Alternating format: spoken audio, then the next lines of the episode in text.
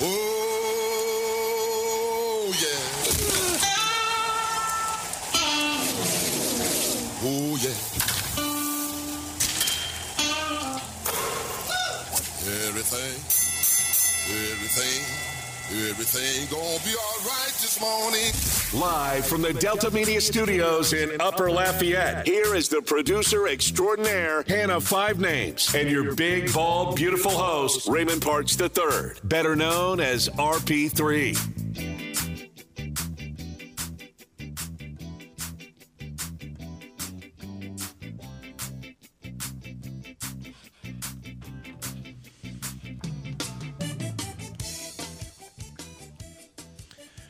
Good morning. Welcome to RP3 and Company. I'm your host, the big, nearly bald, beautiful one. You know, I'm not technically fully bald, right? I mean, some people are surprised when they come across me, you know, just, you know, everyday Joe. RP3. You're balding. Not quite bald yet. You know what I tell them? I say, you know what? I just go ahead and accept it because I know what's coming. I can keep it nice and tight right now, make it look like a tennis ball as much as I can, and I can hang on to having hair on the side of my head, but we all know what's happening. We all know what's coming. Come on now. Oh, man. Going to have a great show. It's going to equal or possibly surpass the tremendous weather we had yesterday and what is projected to have today as we inch closer and closer to a huge weekend for sports. High school football tonight. That's right. We got two games for you on our network of stations here at Delta Media Corp. Acadiana High Wreckin' Rams will be playing tonight over on our sister station, MeTV FM 97.7 FM, 1330 AM.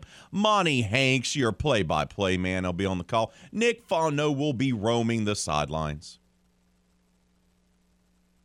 That'll be starting pregame 6.30, kickoff 7 o'clock, Acadiana High.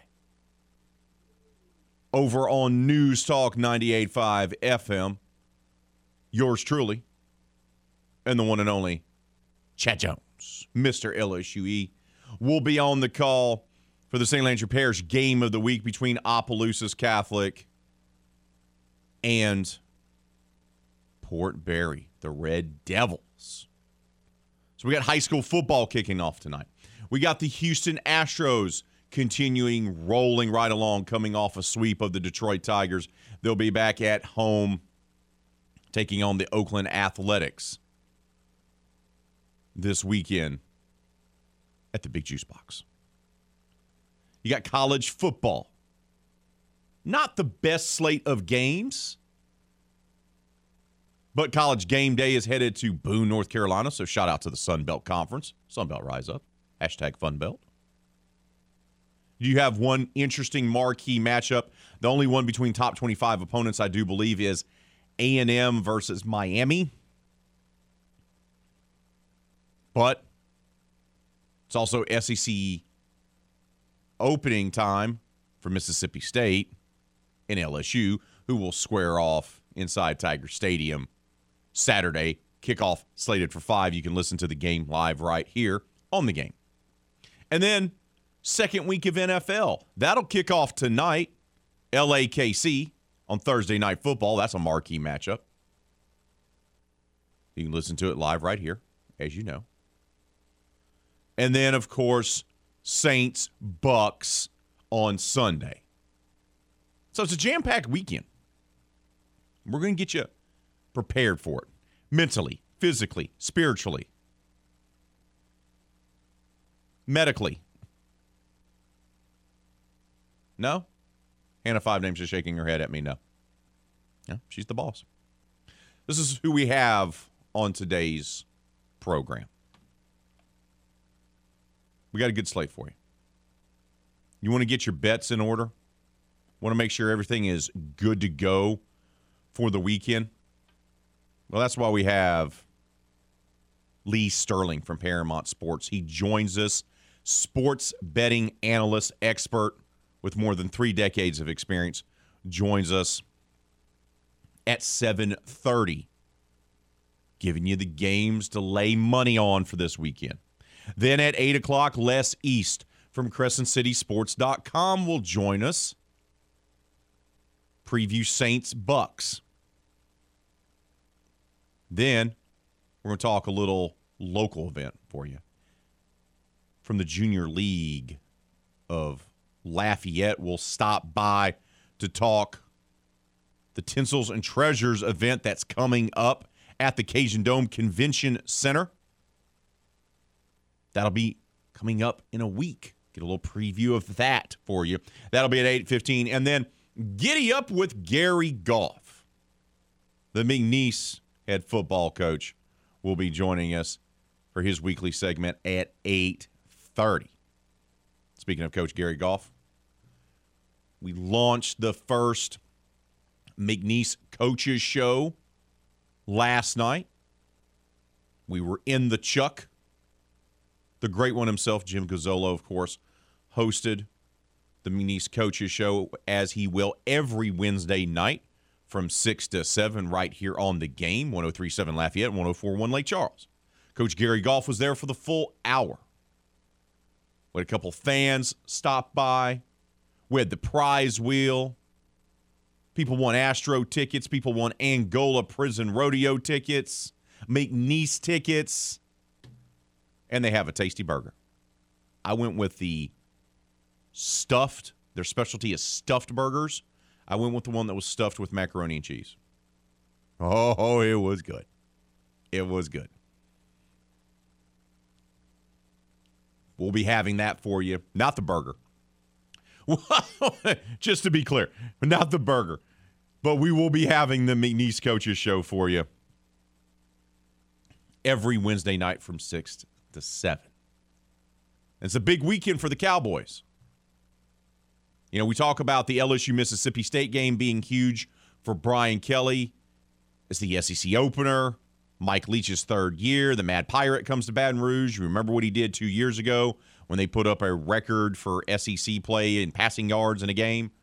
And they put up a ton of yards last year, but LSU was able to win the game. It's a big game. And not to take anything away from that game or to take away from the Louisiana Raging Cajuns opening up on the road their first road game over in Houston to take on the Rice Owls. But there's something special about what's going to be happening this weekend in Lake Chuck. Tailgating spots sold out. We heard our friend Jim Gazzolo tell us they got a lot of special events planned.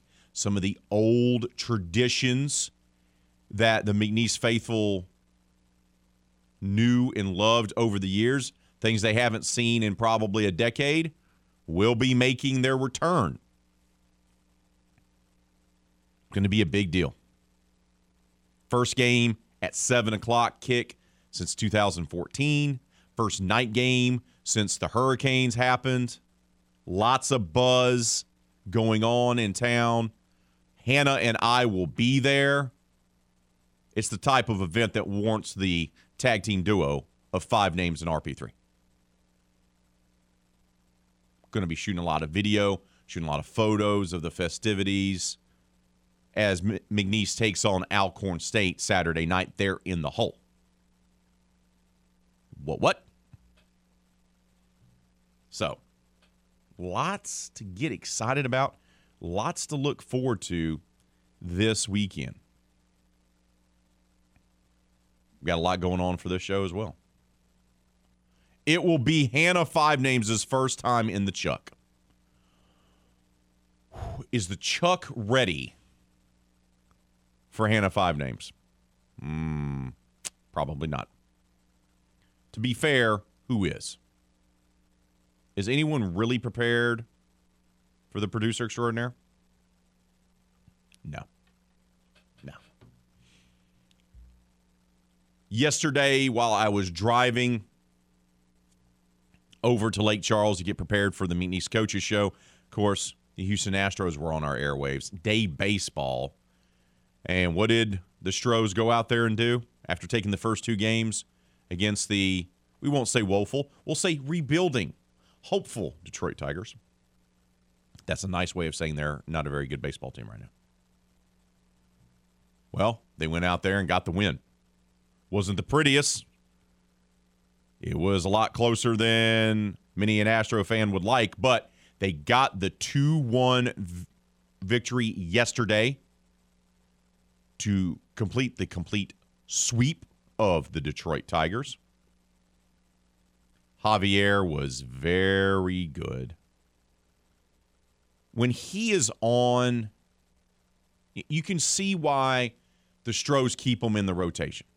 You look overall, you just give a, a, a cursory glance and you go, okay, he's nine and nine on the season. Some better run support would probably have given him a couple more wins there. But he has good stuff. Proved it again yesterday afternoon. Six full innings, gave up only two hits, no earned runs, struck out eight through 90 pitches. They turned to the bullpen. Abreu did give up a home run. That's how De- Detroit scored its one run there in the seventh. But then Stanek and Pressly came in back to back innings, combined to strike out three hitters to get the job done. Kyle Tucker, you know what he does? He hits home runs. He, for a guy who's an all star, he feels very workmanlike. Like, you know, he's a possible 30 30 guy this season, which is a great accomplishment. But it doesn't feel like we talk about Tucker all that much. He's kind of just a workman-like player, goes out there and does his job. And when the team needs a big hit, like yesterday afternoon when he got the scoring started there in the fourth with a solo shot to right field, he gets the job done. Bregman hit a sac fly in the fifth to build up the 2 0 lead. Baez hits that home run for Detroit in the seventh, but it wasn't enough as the Stros win the hard fought 2 1 contest against Detroit. Now they'll return back home to Minute Maid Park for a weekend series against the Oakland Athletics. And if you look at the updated standings, their magic number is now seven. Magic number is seven. And you look at the standings, Yankees are right there, 87 and 56. They're playing better, 8 and 2 in their last 10. They finally got their act together. No home runs for Aaron Judge yesterday. He still sits at 57, but it sure does feel like he's going to break Roger Maris's record for most home runs in a season in the American League. The overall record is held by Barry Bonds, followed by Mark McGwire, and then Sammy Sosa, all national leaguers when they did that. Astros, though, are 93 and 50. So they're in good shape. they're they're in good shape. Your updated wild card standings after last night's action. Toronto sits still atop, 81 and 62 overall. Seattle right there with them at 80 and 62. And then Tampa Bay is down at 79 and 63. The Orioles are only four games back.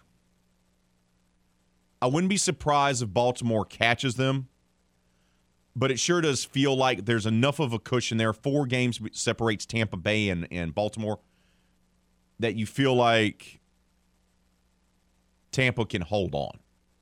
And that your three wild card teams from the American League are going to be Toronto, Seattle, and Tampa. That's what it feels like to me.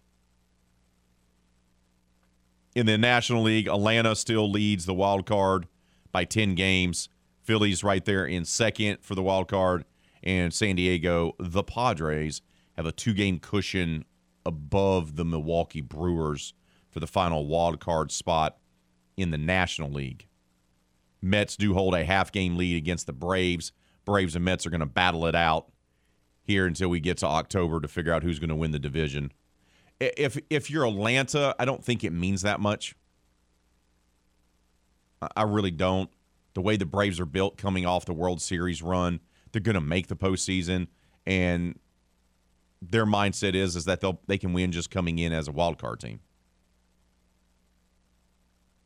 And the team that we don't talk enough about, I'm not talking about the Dodgers who are 98 and 44 and are going to win like 110 games. No one talks about the St. Louis Cardinals. I had a conversation with the great one last night about this. When we talk about the teams in Major League Baseball that are contenders, we think about the Yankees and you know how much damage the Blue Jays and the Rays can do. Seattle's a dangerous team as a wild card team. Of course, the Stros. You know, whoever wins the Central may lose in the wild card round. you know, and in the National League, and the Mets and the Braves are battling out, and the Dodgers are going to win the most games. No one talks about St. Louis. More than likely going to have the MVP in Goldschmidt. Albert Pujols has resurrected himself, found the fountain of youth since coming to St. Louis, in particular since the All Star break. He has the most home runs of anyone that competed in the home run derby since the All Star break, by the way. The old man has hit the most. And no one's talking about the Cardinals. Just saying. Watch out for St. Louis. We got to take a time out here on RP3 and Company. When we return, oh, what are we going to do? We're going to unveil the poll question of the day and then hear a little bit from Coach Dez and the Louisiana Raging Cajuns. That's going to be coming up next, right here on the game. Southwest Louisiana Sports Station, and your home for the LSU Tigers and Houston Astros. A recent survey said that game listeners prefer our station than filing their taxes. Take that, taxes. This is the game. 1037 Lafayette and 1041 Lake Charles, Southwest Louisiana's sports station.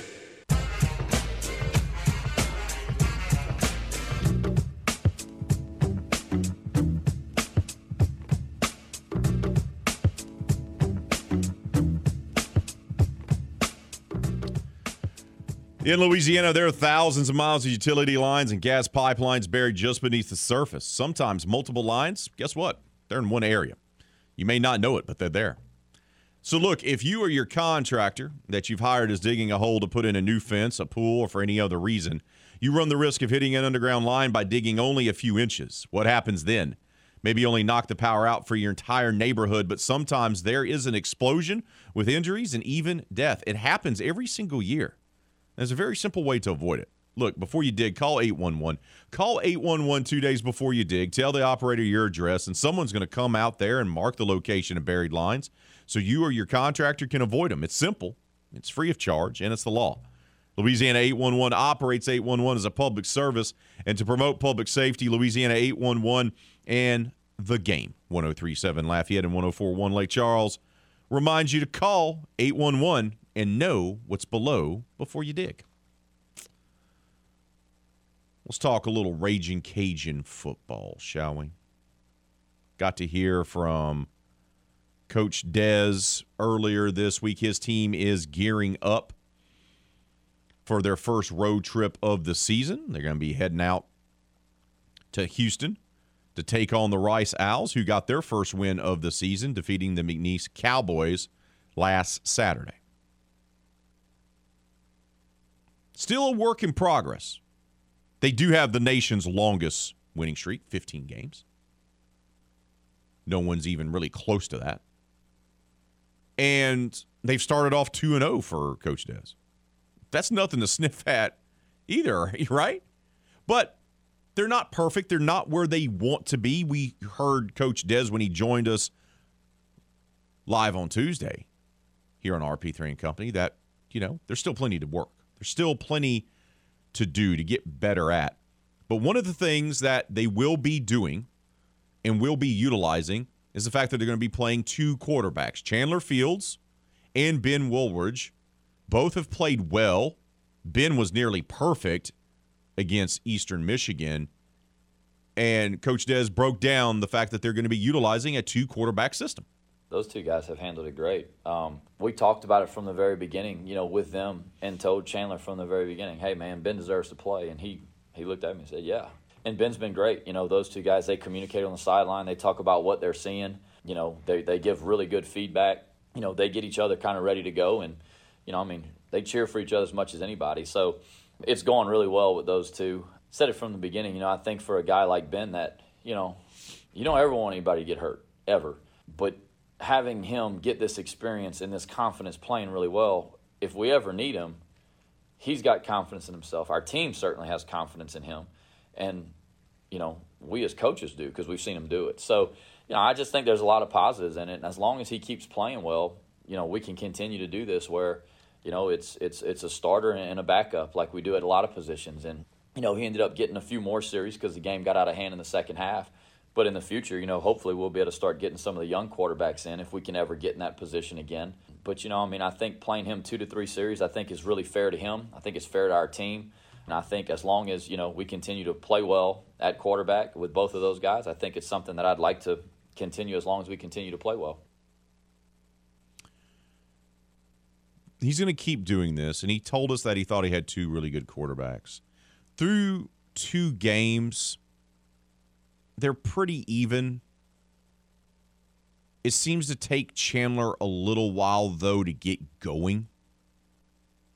If that if that makes any sense. In the two games, he he's not as consistent early on and then he finally he gets into a, a little bit of a rhythm. Woolwards just comes out and he's ready to go. That's I don't know. It, it feels like maybe he's the better option, but I don't want to jump to that conclusion yet because both have played well and both have led multiple touchdown drives. So, right, they, they're both very capable. You can't really go wrong, but it does feel like maybe Ben's a little better, just a little better. And that's, once again, it's only through the practices we've seen and the two games, two games of action. But the other thing that they're trying to work on, the Raging Cajuns, is execution and making sure that they're more consistent because they played a very good first half of offensive football against Southeastern. Yeah, they had the fourth down play at the goal line that they didn't get any points at. They went for it instead of selling for three. But then they weren't very good in the second half. In the game against Eastern Michigan, they were awful in the first half and amazing in the second half. And Coach Dez talked about the difference between execution that he has seen in the first half of games compared to the second half of their games? Yeah, you know, I think in the run game, I think uh, the issues came from, you know, and probably, you know, we hammered it home maybe a little too hard. Um, I felt really strongly that their front, particularly their interior on their D line, um, was really stout. And we talked about having to fire off the ball and get movement on the double teams before we came off to the backers. And I think we, we were maybe a little little over overzealous on that. You know, we came off the ball, we were running off the ball, but a little bit out of control, and we didn't get to the backers on their fits. You know, we were the double teams were getting movement, but we're out of control and not getting to the second level. The backs, you know, we pressed all week, talked about being decisive and making the decisions, and I think they were a little impatient on a couple of them. You know, at quarterback, you know, I felt like we could have taken some more of the easy ones early, some of those easy throws, and and we didn't, and that would have taken a little bit of pressure off of the O line and running backs. And I think, uh, you know, for us, you know, like I said, I mean, you know, we had a couple drops early that really on the far sideline where we're headed towards the tunnel that were kind of right in the sun that, you know, very uncharacteristic of us. And so it was just some of those things that, you know, just kind of happened a little bit. But uh, in the second half, you know, I mean, we didn't change the run plays we were doing. We didn't change the way we were packaging it. We just uh, we executed a little bit better, and uh, you know certainly started pushing the ball down the field, and that that helped as well. Two games in, 2 0. 15 game winning streak, the longest in the country. And they're going to put that on the line against a Rice team on Saturday that's coming off its first win. And look, they're 1 and 1. They committed a slew of turnovers, I do believe five in their opener against the University of Southern California and got trucked. Well, they turned around and they took that aggression out on McNeese last Saturday and trucked them which Rice team is really the Rice team, right? Uh, that that it's still early enough in the season where you really don't know what the team really is. But you do know they have some challenges. And the type of challenges that the Owls present are in particular across the line of scrimmage. They got some guys, they got some They got some dogs across the defensive line, and the Raging Cajuns offensive line hasn't played its best through those two games. That could be a matchup favoring Rice. That seems to be a big challenge, and Coach Dez talked about the challenges that the Owls present his team come Saturday. They're the most multiple on offense and defense that we've played. You know, they're really, really well coached. Those guys have a good scheme, and their players understand it. You can tell that. On offense, you know, they're more gap oriented than they are zone oriented, and that's a little bit different. You know, when a team plays with a true fullback at times, that's that's really unique in today's game. You know, you don't see it a whole lot. Defensively, they've kind of changed their deal a little bit. They're pressuring a whole lot more. They're doing some of those things. So we got to be really sound and be prepared to handle the movement, be prepared to handle the pressures. And then, you know, I think on game changers, they played really hard, very solid scheme and good specialist play, which that's a recipe for success in special teams, you know. So we've got to play faster, you know, we've got to execute at a very high level. Our specialists have to play with a lot of detail and play really effectively for us to go out there and have success in that phase as well. So, I mean, they're a well coached team. They're the best team we have played so far, you know, three weeks into the season. So, you know, for us, we got to execute and communicate at a high level and make sure that we, you know, find a little more consistency. It's kind of, you know, just kind of been the thing a little bit. Got to find more consistency, and they'll look to do that Saturday as they travel to take on the Rice Owls there in Houston. We got to take a timeout. When we come back, we're going to shift gears from college to the pros. Going to talk a little black and gold with you. That's right. Who dat talk is coming up. We're going to hear from Latavius Murray back with the Saints to add running back depth. Tre Swilling, yeah, his father is Pat, the Dome Patrol legend. And we'll hear from Jarvis Landry as well. That's all coming up next, right here on the game. Southwest Louisiana Sports Station and your home for the LSU Tigers and Houston Astros. We love talking about sports. Yeah. You love listening to sports. Yep. Sounds like we were meant to be together, or at least friends with benefits. Aren't you glad you found us?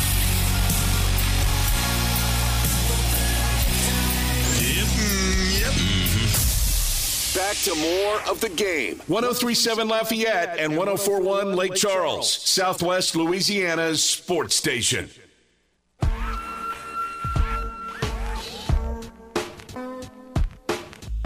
Are you ready for week two of Thursday Night Football? Then you need to get ready for week two of touchdowns, big plays, and even bigger wins with DraftKings Sportsbook, an official sports betting partner of the NFL. New customers can bet just $5 on any football game and get $200 in free bets instantly. You want more action? Who doesn't? Everyone can experience the thrill of DraftKings early win promotion. It's simple. Bet on LA or KC to win, and if your team leads by seven at any point during the game, you get paid instantly, even if your team loses. It's a no lose situation. Download the DraftKings Sportsbook app right now and use promo code 1037GAME to get $200 in free bets instantly when you place a $5 bet on any football game. That's code 1037GAME only at DraftKings Sportsbook, an official sports betting partner of the NFL. You must be 21 years of age to play, physically present in Louisiana. Select parishes only. Bonus issued as a free bet. One early win token issued at opt in. Moneyline bets only. Deposit and wagering restrictions do apply. Eligibility and terms at DraftKings.com slash football terms. Licensing partner is Golden Nugget Lake Charles. And if you got a gambling problem, call 1 877 770 STOP. Let's talk a little black and gold, shall we? Let's talk the New Orleans Saints. Improbable win. Improbable win against Atlanta. But now they don't have too much time to celebrate that, right? They got to get it together, got to focus. Tampa Bay comes to town, yet another NFC South opponent to start off the season. And the Bucks got their victory in the opener against the Dallas Cowboys. But it's not like they were prolific. Had to settle for a lot of field goals. Chris Godwin's going to be a, maybe a game time decision or maybe out this week. They're all pro wide receiver. One of their linemen is going to be more than likely out for the game or is going to be a game time decision. Plus, you've heard us talk about the Saints kind of own Tom Brady in the regular season since he came to Tampa Bay. Of course, they did lose to Tommy Terrific and the Bucks in the postseason, which that's the one that really matters. But a big matchup for him. And Jameis Winston, look, knows all about his former team and knows in particular the challenges that the the Bucs stout defense led by Devin White and others is going to present he and the offense. I think they got big long corners. I think Carlton Davis is an amazing corner. Uh, he's a he's smart, savvy, uh, and just very efficient with his feet. I think uh, their defensive they, they, their DB coach, Coach Rock, does a great job preparing them in terms of leverage and, and what they're gonna see. Uh, so I think just their whole defense is in sync. Uh, I think Coach Bowles. I mean, even when I was there, Coach Bowles changed their defense around and, and got them playing together. And uh, when you have you know a great corner in Carlton and you have a, a great uh, nickel and safety in Antoine Winfield. You know, you got guys at every level that can make plays. So you got to be prepared to play your best game. Got to play your best game. The defense is legit. Tampa's got a really good defense. But they also have offensive skill guys. Leonard Fournette was an absolute beast against the Cowboys, just running angry. And Dallas had no, no answer to stop the big fella, the former LSU Tiger. And Demario Davis, the all pro linebacker, the captain of the Saints defense, talk about talked about the former LSU Tiger. Phenomenal running back. He ever since he came in the league, he's been able to do it all. You know, a great runner, and the ball in his hand, a great runner after the catch, can make plays out of the backfield, a good pass protector. He can do it all, and um, it's another challenge. It is another challenge. It is another challenge. And the other challenge is when you got an experienced quarterback playing at what 45 years age. Tom Brady out there still chucking it around despite the making his wife as frustrated as possible. Gisele not happy. Well, the man's pushing it. Man's pushing it with his his his play for football. Oh, the wife's worth more than him. Just like to point that out. Just go. Woo, get a little dangerous there, Tommy. But the offense, Mike Evans, if Godwin can play, they have skill guys, Fournette and more. But, you know, Brady does lead the offense. And Demario talked about what do you need to do? What do the Saints need to do, rather, to be able to beat Tom Brady yet again? You need a lot. you need your you need your D line to have a good day. You need your DBs to have a good day. You need your backers to have a good day, and you need a little luck. He's, he's the best. Been doing it for a long time for a reason. Doing it for a long time. Does Jameis think he's going to play that long? Does anyone think they're going to play into the age of 45? And Winston was asked that, you know, hey, do you see yourself actually still playing this game at the at 45 years old? I hope I hope so. You know, I hope I hope to do that. Uh, I'm I'm I'm thankful that you know he has set that standard. Uh, but you know, it's been a lot of quarterbacks play for a long time. You know, y'all might Steve DeBerg played for a long time, man. I don't even know who Steve DeBerg is. Some of y'all might know. But he played for Warren Moon played for a long time. You know, I, I think Brady just he, he's he's maintained that level of excellence for over an extended period of time, and uh, it's crazy. You know, people don't know Warren Moon. If you take his stats from Canadian Football League, um, probably ain't talking about a lot of these cats. Uh, he was he was amazing. So this game is we're all fortunate to be able to play this game. Uh, some some of us, you know, have more successful careers, but all of us are so thankful that we get the opportunity to to, to lace them up and go out there in front of our fans and interact with you guys and, and do what we do because it's, it's, truly a blessing and a privilege. My man brought up Steve DeBerg, first of all. I remember Steve DeBerg. He was a journeyman quarterback, played for a long time, played for Tampa Bay, played for Kansas City. It's always Steve DeBerg. He's still out there. He's just out there chucking it around the field. And of course, Warren Moon is, I argue, a top 10 quarterback of all time. But shout out to Jameis for knowing the history. Good for him. Good for him. He says all the right things. This week isn't just about preparing for Tampa Bay, even though that's the most important thing. The Saints also made a couple of roster moves. One of them was Deshaun Dixon being dropped off the practice squad, the Nicholls star, the undrafted guy. I, to answer Hart's question, because he messaged me about this, shout out to Hart. I think Deshaun's going to be that guy that they're going to bring on bring off. You could see him being part of the transaction wire a couple times this season. But I would like him to stay with the Saints, and they were really high on him as well. But they needed to add depth at running back. They're a little banged up there. There's some question marks whether or not Mark Ingram can still carry the rock. What do they do past him and Tony Jones Jr.? So they brought back Latavius Murray. Think about this. They parted ways with Mark Ingram, let him walk to Baltimore, and they replaced him with Latavius Murray. And then when they let Latavius Murray go and let him walk, they replaced him because they had Tony Jones Jr.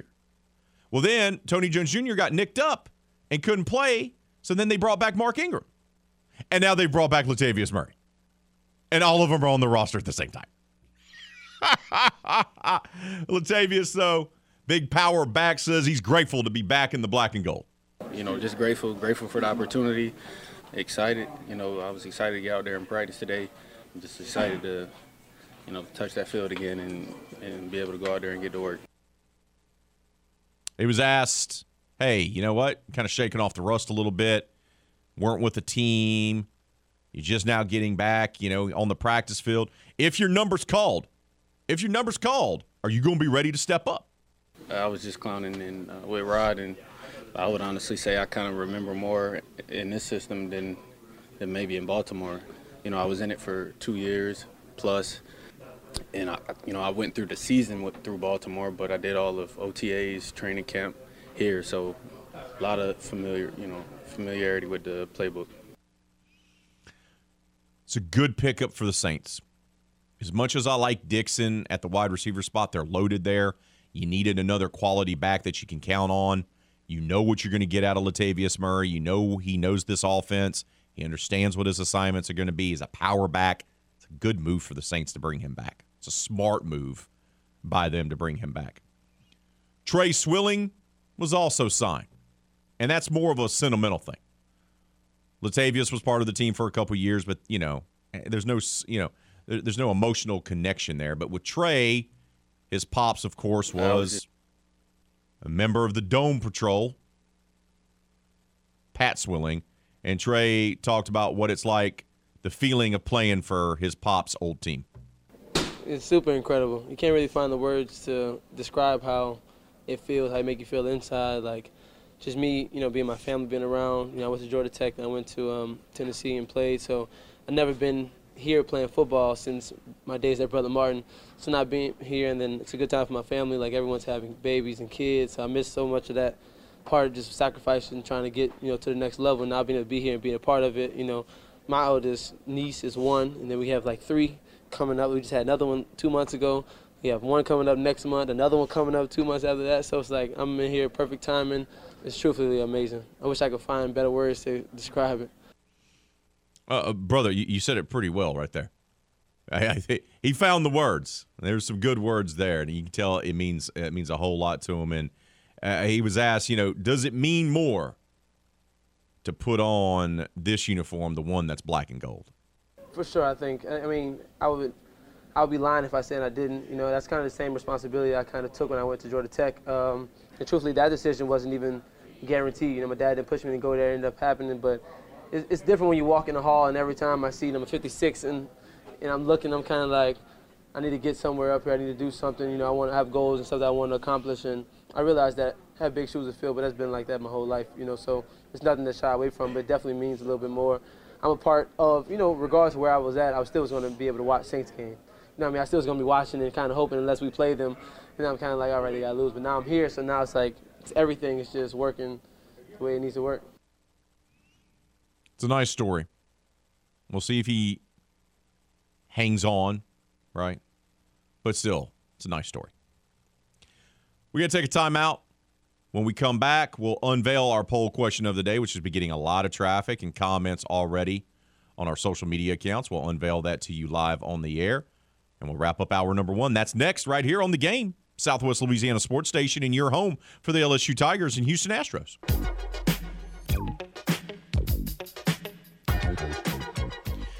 Time is running out. Tick, tick, tick, tick, tick for you to score tickets to the Houston Astros and see them live in person. Go register in the Game Rewards Club to win four tickets to see Houston take on Tampa Bay Saturday, October the 1st. We'll even throw in a tour of the ballpark and hotel accommodations that Saturday night. This is the last Astros weekend giveaway of the regular season. Astro weekend giveaways are powered by Butcher AC, Love Meridian Houston Downtown, and the game, Southwest Louisiana Sports Station poll question of the day. It's about the LSU football team. They're taking on Mississippi State to open up SEC play. They're in Death Valley. Should be an electric atmosphere as Mike Leach, the Mad Pirate, comes to town. We asked you, how do you like LSU's chances of beating Mississippi State? Right now, 51% of you say you like their chances. 36% say you don't like their chances. 10% say love their chances and 3% of you say hate their chances. JPK the OD says, honestly, don't know. I think good things are coming under Brian Kelly, and he is the kind of disciplined coach we have been desperately needing. It's just a question of just how long it will take for his influence to take hold. But I'm happy that Dallas made an upgrade at quarterback. Of course, signing the jokey meme of Uncle Rico being signed. Salty Steve says, Will I be pulling for them?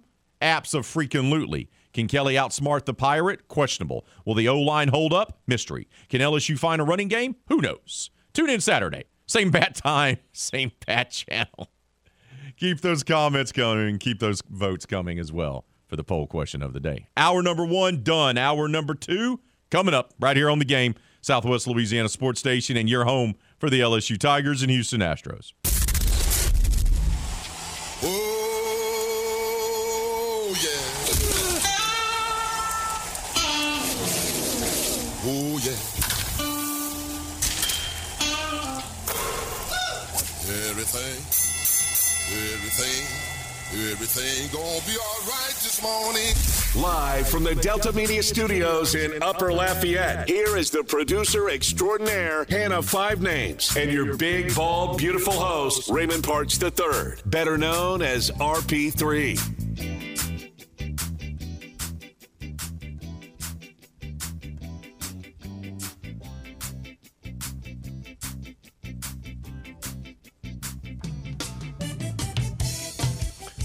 30 minutes from right now, we're going to get some expert advice for how to approach betting the weekend from Lee Sterling. He's the man from Paramount Sports. More than three decades of sports betting expertise, if you will. And he's going to share that with us coming up at 730 as we look ahead to the games for this weekend. We're talking Texas A&M Miami. That's a matchup of top 25 opponents.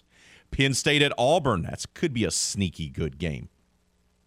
Mississippi State LSU, UL and Rice, and then of course Bucs and Saints. Lee's going to break it all down for us. That's coming up half an hour from right now here in RP3 and Company. Hour number 1, we recap the Astros 2 1 victory over Detroit. Day baseball yesterday to complete the clean sweep. Javier gets the win, improves to 9 9 overall. Tucker comes up big with the solo shot in the ball game. Hard fought victory.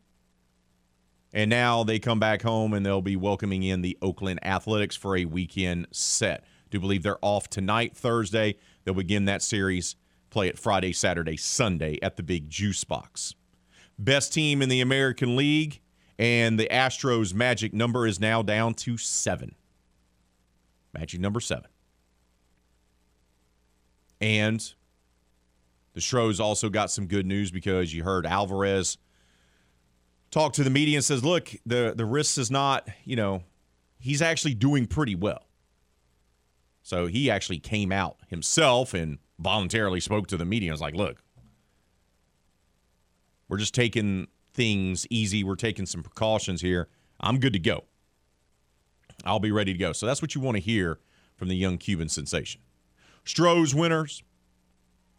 We also, in hour number one, heard from Coach Dez as his team prepares to take on the Rice Owls Saturday night for their first road game of the season as they look to extend their nation's longest winning streak to 16 games. We heard from Coach Dez. We also heard from the New Orleans Saints. Jameis Winston, Demario Davis, Tre Swilling, and Latavius Murray as well. And our poll question of the day is up for you to speak on. How do you like LSU's chances of beating Mississippi State? This is an intriguing game. The betting line, by the way, is only two points in favor of Mississippi State. That's it. So this is essentially a coin flip game. Home team usually gets three points. So this is a close game. And we asked you, how do you like LSU's chances of beating Mississippi State? Right now, 50% of you say you like their chances. You're feeling good. 38% of you say you don't like their chances. 10% say you love their chances. And 2% of you say you hate their chances. We already shared some comments from JPK, the OD, and Salty Steve in hour number one, but let's get to some more here. Ton says LSU's chances of beating State are far better than your chances of finding a good place to eat in Columbia. I'll tell you that. Thank God I'm working from home today. This man carried on the Columbia shade to day number two. I'm here for it. good for Ton. Ralph Bergeron says, look, if they play discipline and can lasso Will Rogers a few times, should have a good chance. Thank God it's not in Stark Vegas with the Cowbells. Rather listen to Foot on a Monday following a Saints, Cajuns, Tigers, and Astros loss than listen to those bells. Whew. That tells you how much he doesn't want to hear those bells. John Paul Cajun Daddy says key is they must play very disciplined in the secondary. That is, yeah, right. Because Will can chuck it. And they're going to attack you and they're going to get their yardage.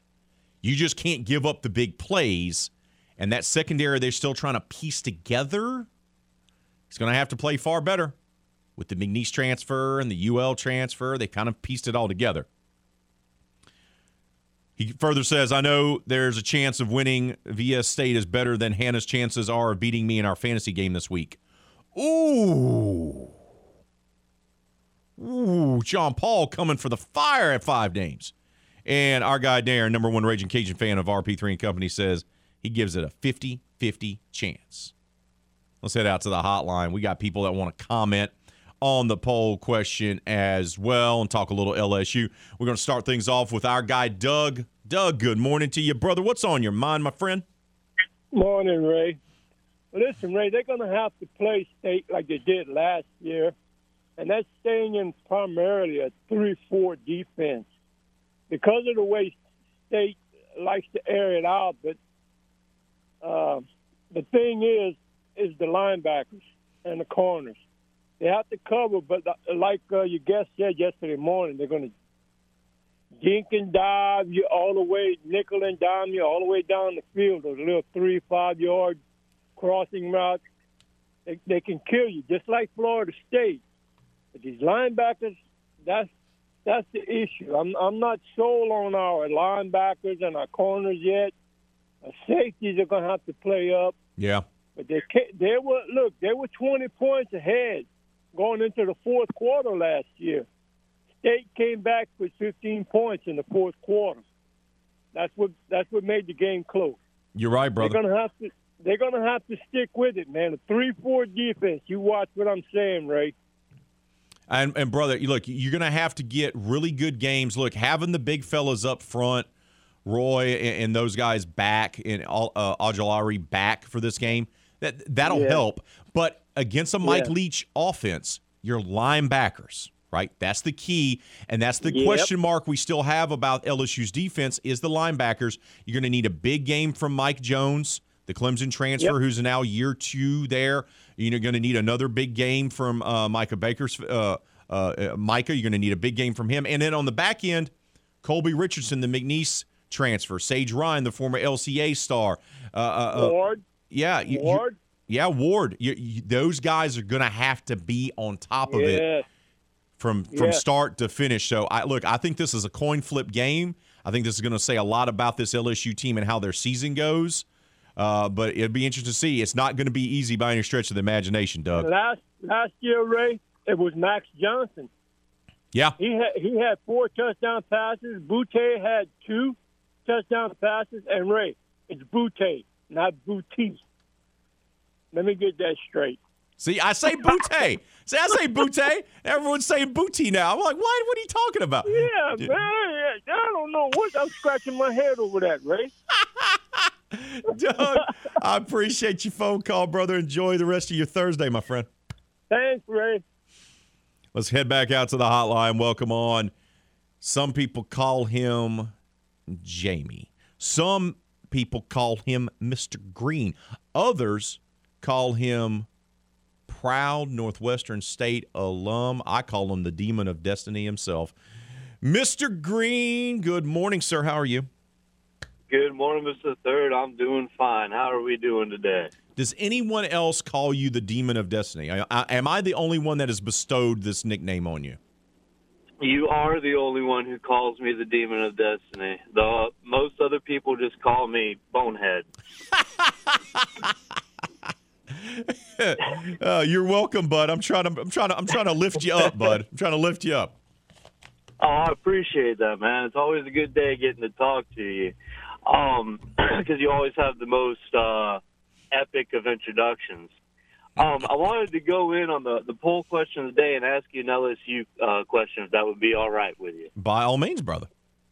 All right. So uh, for the poll question of the day, I like LSU's chances. I don't love them. Uh, I believe Mr. Doug brought up the the pass defense and and, and the linebacker is going to have to play well. And you know, I'm worried about that secondary if I'm an LSU fan. I mean, yeah, they played great against Southern, and and no offense to Southern because they're a quality program, but they're Southern going against an LSU team. You know, they should have success. But looking at that FSU game and everything, that secondary just, if I'm an LSU fan, it scares me. So uh, I like their chances. I don't love their chances. And if they play against uh, Mississippi State like they did last year, they don't have a chance. That's that's just my two cents. And then I do have this question: Is this um, LSU? You know, they're not they're not great like they have been in the past, and that's to be expected. You know, rebuilding and everything. But is there a chance that Arkansas finishes better than LSU? Because man, Arkansas is looking good. And I know they're not going to go undefeated, but they have a real shot at finishing uh, second or third in that uh, SEC West. It seems like. So I just wanted to get your opinion. Do you think LSU finishes higher or lower than uh, Arkansas this year? And I'll uh, listen to what you got to say. Thanks for taking my call. Appreciate the phone call, Jamie. Have a great day, brother. You know, it's interesting. You look at the West, it's Alabama and then everyone else, right? A&M is flawed. They're not nearly as good as we thought they were going to be. Still don't know quite what LSU brings to the table. Uh, don't forget about Ole Miss. A lot of people aren't high on them, but they're coming off a 10 win season. But it would not surprise me whatsoever if Arkansas finishes in second place in the SEC West. Sam Pittman's done a very nice job there. The kids play hard for him. He's got it done the right way. They're disciplined. Do I think Arkansas is going to finish higher than LSU in the SEC West? Yes. Yes. Does that mean that LSU is going to have an awful season? No. I mean, Arkansas right now is ranked as a top 25 team, and rightfully so. They've earned it. And they do present a challenge to Alabama because Arkansas can be physical up front. I don't know if Ole Miss can be physical up front, but I mean, I look at it right now. Look, it's only through the first few weeks of the season. But the two teams that seem to me to present the biggest challenge to Alabama this year is going to be Mississippi State and it's going to be Arkansas. Now, they may not. As the season progresses, Alabama may fix those glaring issues they have, in particular, their line of scrimmage play that was abundantly clear against Texas. Or they could sneak up and get them. I don't know. But I if it stands as it stands right now, just seeing what I've seen through the first two games, Arkansas is clearly the far better team. Now, could LSU improve as the season progresses? Absolutely. But Arkansas is the better team as it stands right now. Keep those phone calls coming. Call the hotline. It's 337 706 0111. That's 337 706 0111. And keep voting on our poll question of the day. Once again, how do you like LSU's chances of beating Mississippi State? That's our poll question of the day on this Thursday edition of RP3 and Company. Right now, 46% of you say you like their chances, 38% say don't like their chances, 12% say love their chances, and 4% say hate their chances. Keep those votes coming. Keep those comments coming. Or as Brad has chimed in, always like LSU's chances in this matchup, but it's very unpredictable this year. Go Tigers. Yeah, eh, look, LSU has dominated this series. Dominated, as Brad shared a screenshot of the all time series. But Mississippi State, you know, came to Tiger Stadium a couple years ago and got the win. And this is Mike Leach coaching them now, too. So, and LSU's down, right? That's the other part of this. LSU's down. LSU's in a rebuilding mode. So if you're going to catch the Tigers sleeping, if you're going to take advantage of that, now would be the time. Last couple years in in this season. Look, this season's going to be a transition year. Martin has chimed in, somehow relating it to Yankee shade because he can't help himself. The Kitty Cats have as much chance as the Yankees have winning the World Series, zero, and it's a good thing the Cajuns didn't play the Cats last week. Then they would have four SBC teams with upsets. Oh, Martin. keep those votes coming. Keep those comments coming. We got to take a timeout. More RP3 and Company, though, coming up right here on the game, Southwest Louisiana Sports Station, and your home for the LSU Tigers and Houston Astros. RP3 is the epitome of a high roller, constantly making large bets. But by doing that, the minimum bet is a dollar for a win, a dollar for a place, a dollar for a show. So it's essentially a $3 bet. That netted me a cool $6.70. What? Okay, so he's not a risk taker. He's your best bet for sports talk. 19. Hit me. 20. Hit me. 21. Hit me. 22. Go! Now back to more RP3 and Company on the game. 1037 Lafayette and 1041 Lake Charles, Southwest Louisiana's sports station.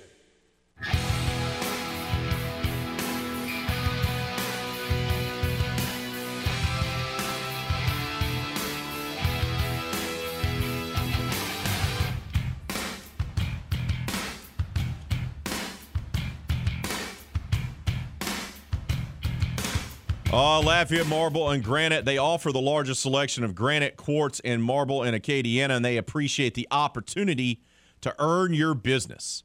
As you've heard me tell you before, over and over again, LMG provides more than show stopping marble countertops for your kitchens, your bathrooms, and even your man caves. LMG also now has an extensive selection of custom shower builds with their grout free showers. That's right. No muss, no fuss, and no odor. No one wants a smelly bathroom. I don't. Hannah Five Names doesn't. You don't. So go make sure to visit their website. It's lmgelite.com. That's lmgelite.com to learn more about all the sensational services and great products that they have to offer. Live inventory, guess what, is updated every single Wednesday. It's right there for you. Go visit lmgelite.com or simply stop by their soon to be renovated showroom located on I 49 North across from Hub City Ford.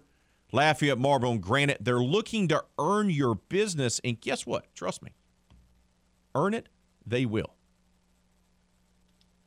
Baseball. Unfortunately, no baseball for you tonight. I mentioned it earlier. Stros Athletics have their series this weekend, but there'll be no game tonight because we got the Brian Kelly show, which will be live from 7 to 8. Okay. For LSU. And then we'll join Thursday night football in progress, courtesy of Westwood One. And on our sister station, where we typically would have the Houston Astros for you, we have St. Landry Parish game of the week. Opelousas Catholic versus Port Barre. So we got no place for your Stros. But if you want to catch them, you have to catch them through Amazon, maybe? And then you got the weird thing, and by the way, you're going to have Thursday night football for the NFL on Amazon as well this season. So I'm not for sure how that works. I'm not smart enough to understand how that works. But athletics do take on the Astros. It starts tonight. McCullers is going to be on the bump. Three and one, 2.20 ERA. He's going to be taking on, I don't know, some donkey who's three and nine. That's all I know. That's all I know.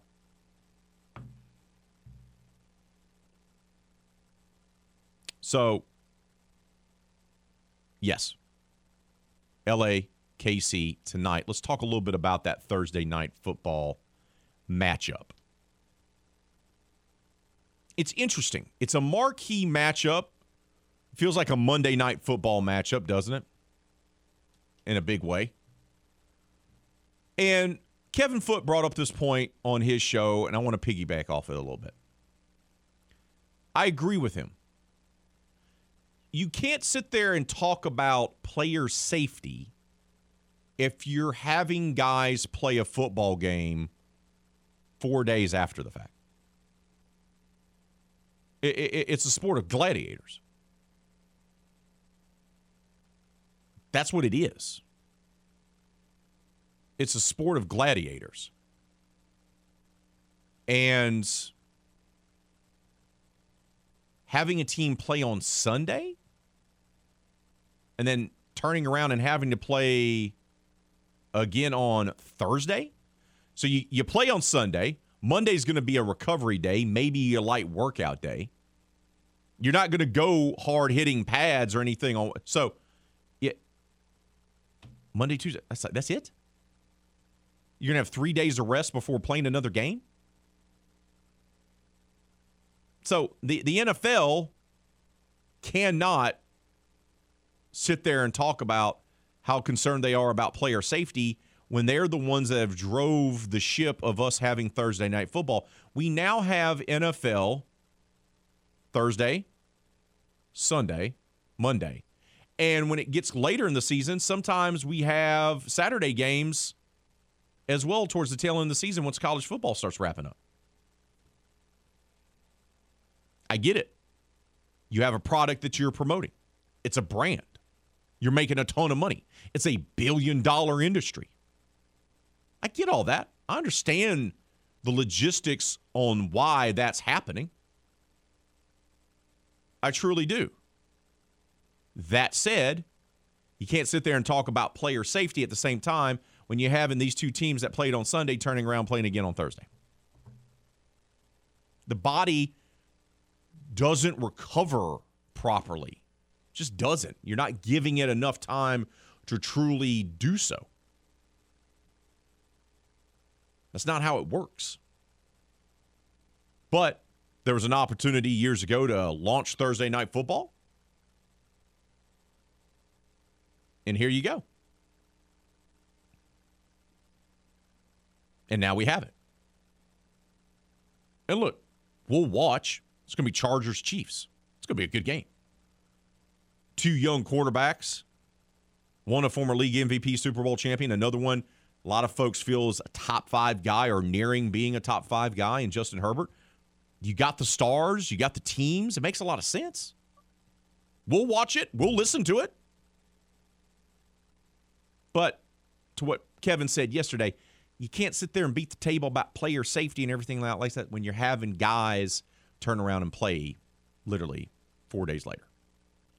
It's just not how it works. Can't have it both ways. Can't have it both ways. We got to take a timeout. When we return here on RP3 and Company, we'll talk sports bets for the weekend with our guy Lee Sterling from Paramount Sports. He'll join us live next, right here on the game, Southwest Louisiana Sports Station, and your home for the LSU Tigers and Houston Astros.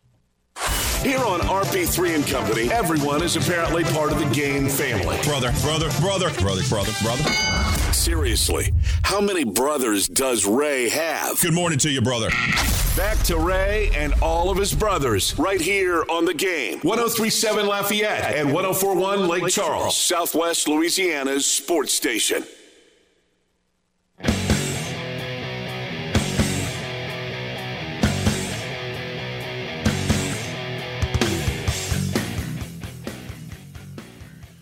You don't have a slew of marquee matchups this weekend for college football. You just don't.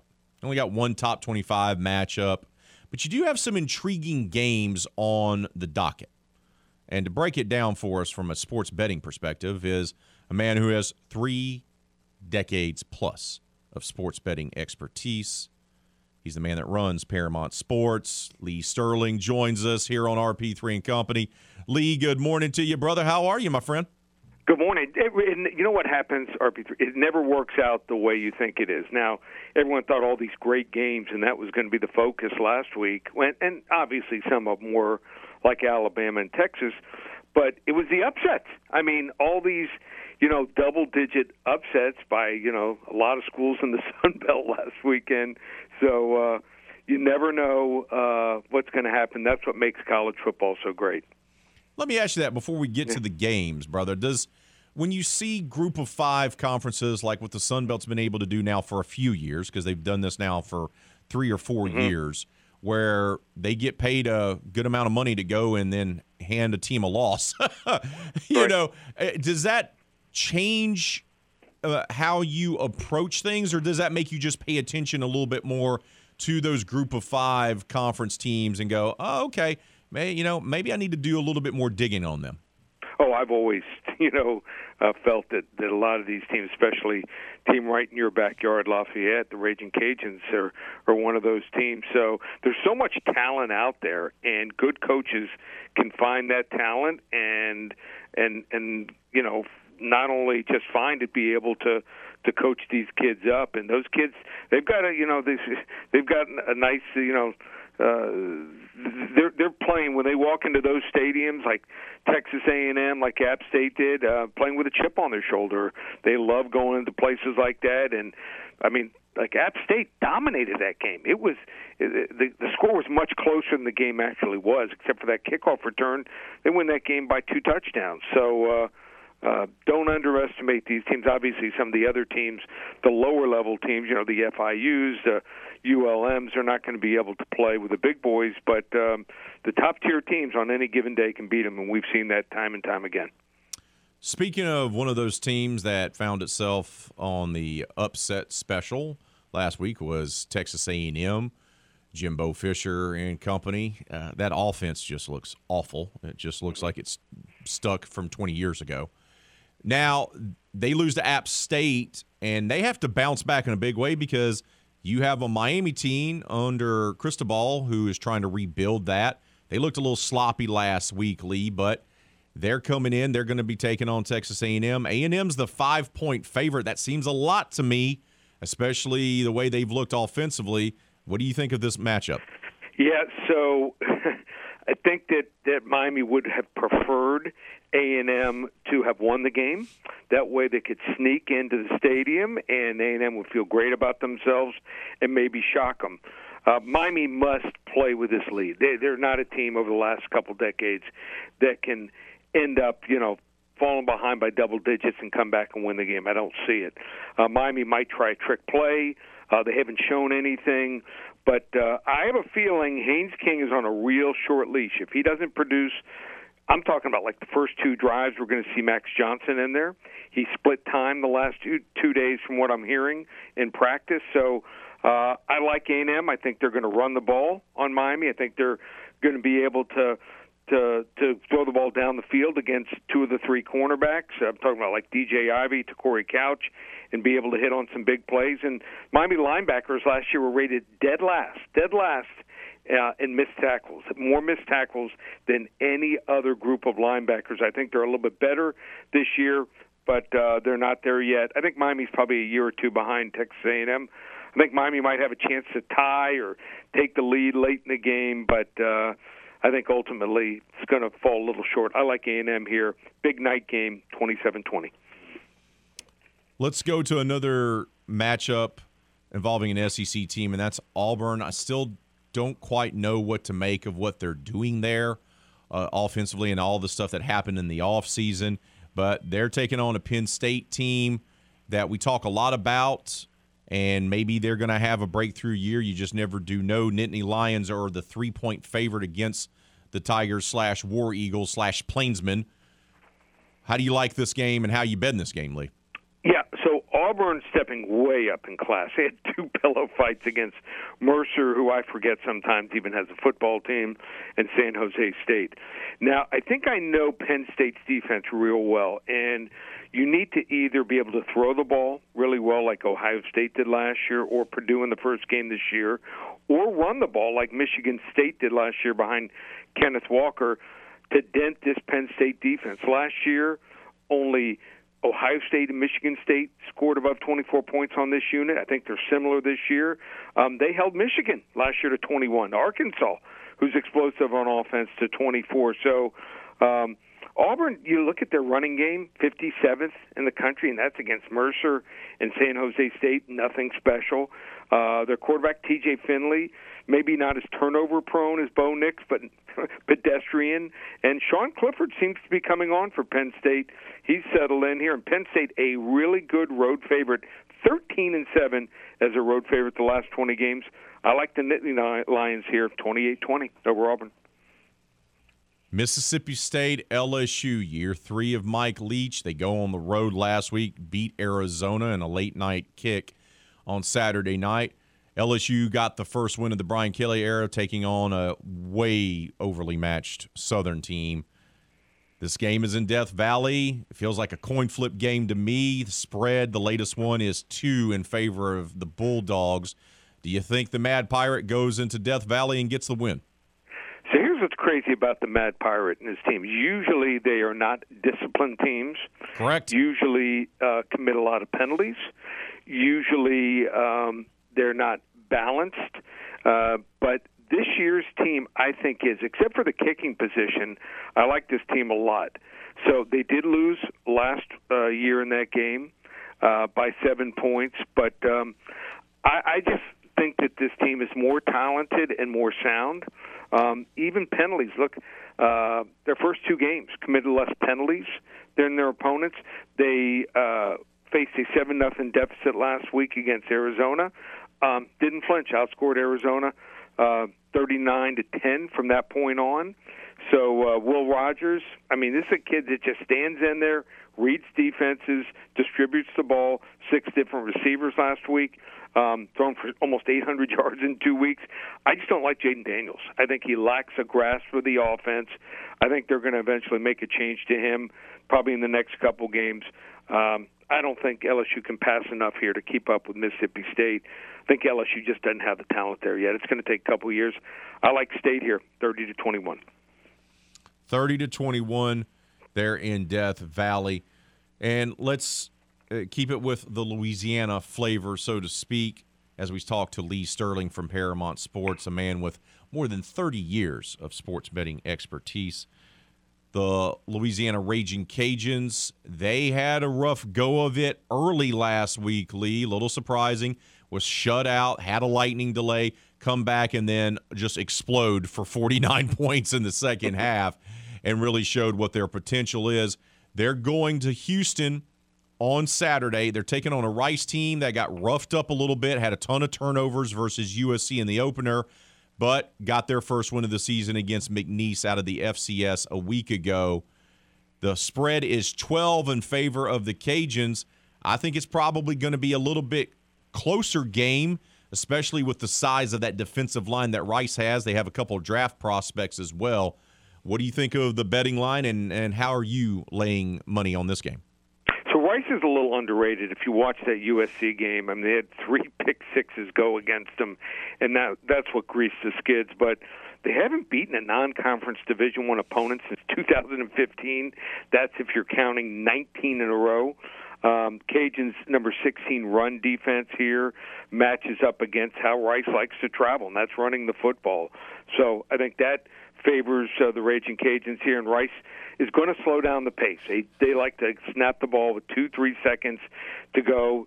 Um, so maybe only 60, 65 plays from both teams here, and that sometimes can keep uh, a game close. But Raging Cajuns, uh, eight and one against the spread as a road favorite versus opponents here with a 333 or less winning percentage from the year before. I, I think uh, they double up Rice here, 42-21 and they would extend the nation's longest winning streak to 16 games. Mm-hmm. Once again, the Sun Belt making ma- uh, making waves, so to speak. All right, bud. Let's transition from the college game to the pro game. We know we got Thursday night football tonight. That's a marquee matchup between the Chargers and the Chiefs, but we got a good one on Sunday. The Saints found a way, whether you want to say that the Falcons choked it away or they won it. Yeah, both things are probably a little true there as they put together one of the most improbable victories, the greatest comeback victory in Saints history as they take down the rival Dirty Birds. They're welcoming in the Bucs on Sunday to a sold out, jam packed, loud as all get out Caesars Superdome. The line is three for Tampa. Now, Tampa's coming off a win themselves, but Godwin's going to be a game time decision. They're all pro wide receiver. One of their starting offensive linemen is going to be a game time decision. The offensive line's banged up, not really great. And they had to settle for a lot of field goals against Dallas. Tell me what you think about the point spread, three in favor of Tampa as the road team, and how are you betting this game Sunday? Boy, it sure looked like Tampa Bay was ready to go. Um, their offense wasn't uh, clicking on all cylinders, but that defense, I mean, overwhelmed Dallas. So uh, um, credit to them. Uh, I still don't think the offense is going to all of a sudden start uh, clicking. Tom Brady has had some real problems against the Saints in his five starts. He's one and four straight up and against the spread. Uh, eight touchdowns, eight interceptions, so nothing special. Uh, Jameis Winston started slow, but rallied his team from that 26 to 10 deficit early in the fourth quarter. Uh, to that 27-26 one. Both defenses are obviously ahead of the offenses here. Um, I like the fact that you know Pete Carmichael uh, stayed around, uh, offensive coordinator. There's continuity there, and Dennis Allen, former defensive coordinator, uh, is the head coach. I, I think this is one of the better coaching staffs here. Saints have covered 67% of the time as an underdog. Um, the last 52 games, that's an incredible stat. Uh, I think the wrong team's favored. I think the Saints pull off the upset 24 23. 24 23 in favor of the Who Dats. Uh, Lee, you picked against LSU, but you picked for the Saints. So uh, you're making people happy and ha- happy and sad at the same time this morning. I got to call it. The, I got to call it the way I see it. So uh, I understand, brother. I understand. Well, let's wrap up with this. Give us what your your game of the week is, and tell the people where they can go uh, to get all the great information that you provide when it comes to betting on college football and the NFL, brother. Yeah, one of the real good rivalries out in the South is Georgia and South Carolina in the SEC. They do battle on Saturday. Um, if you want to get the game for free, just call 800 400 9741. We'll give you the game for free.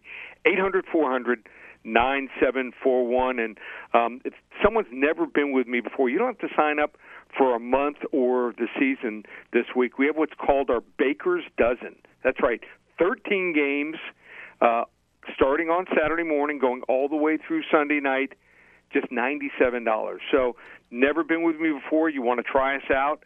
A great way to get involved. It's our most uh, uh, sought after promotion. I get more emails, calls, and and and also texts from clients, and they love it. Um, this way, you're all ready to go. As soon as you purchase it, a window pops open with all 13 games. You don't have to call back on Saturday or Sunday to get your selections. So, Baker's dozen.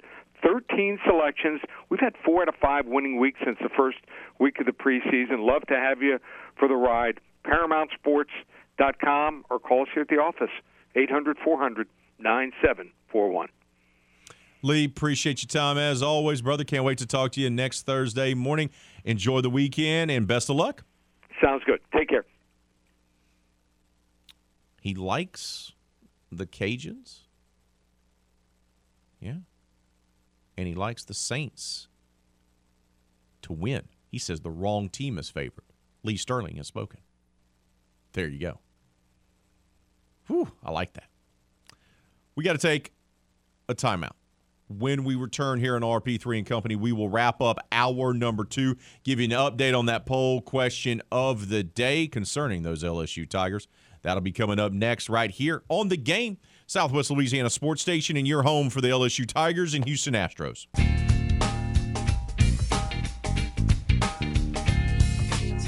Oh, it's another two for one deal from AcadianaDeals.com.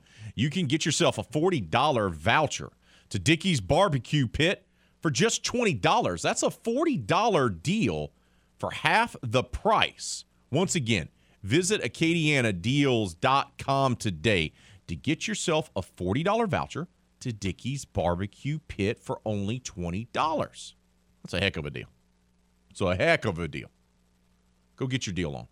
Who doesn't like to get stuff half off? I know I do. Hannah Five Names does. Steve Wiley does. The intern, Moses Campos, probably does. So should you.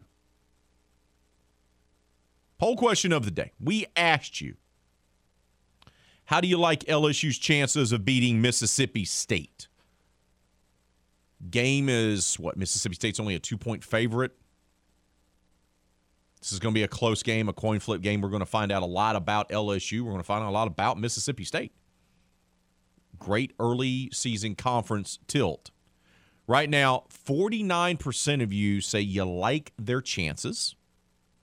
37% say you don't like their chances. 11% say you love their chances.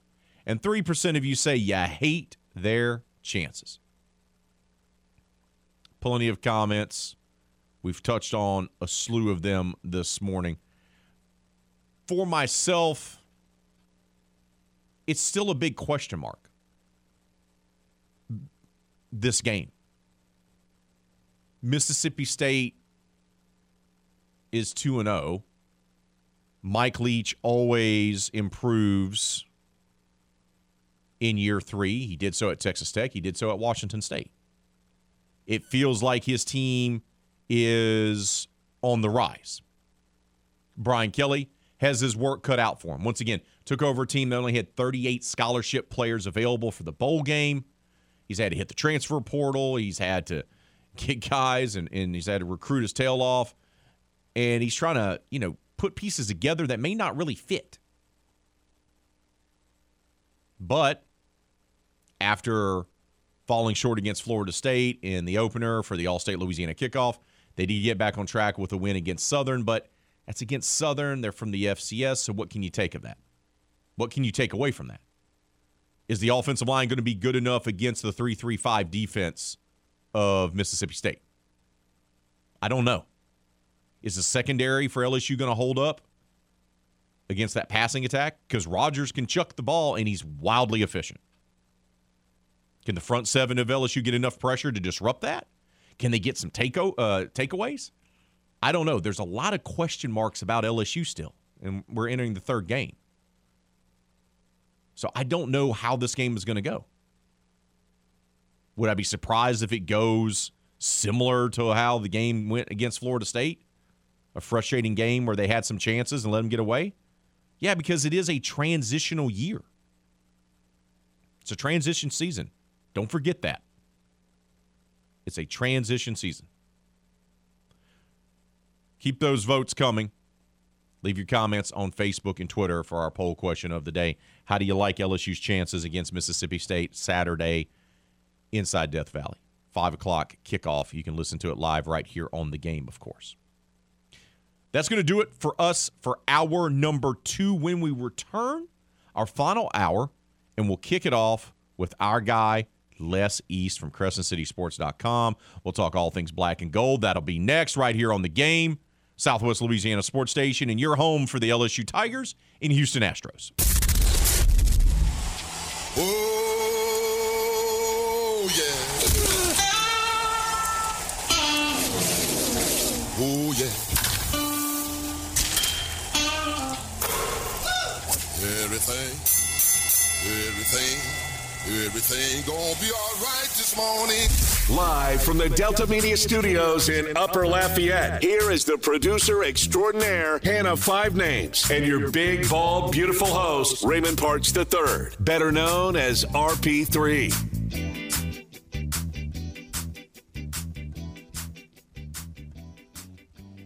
Hour number three has arrived here on RP3 and Company, our final hour of this Thursday edition. 30 minutes from right now, the man in charge of the McNeese football program, Coach Gary Goff, will be joining us for his weekly visit and giddy up with Gary Goff. That'll be half an hour from right now.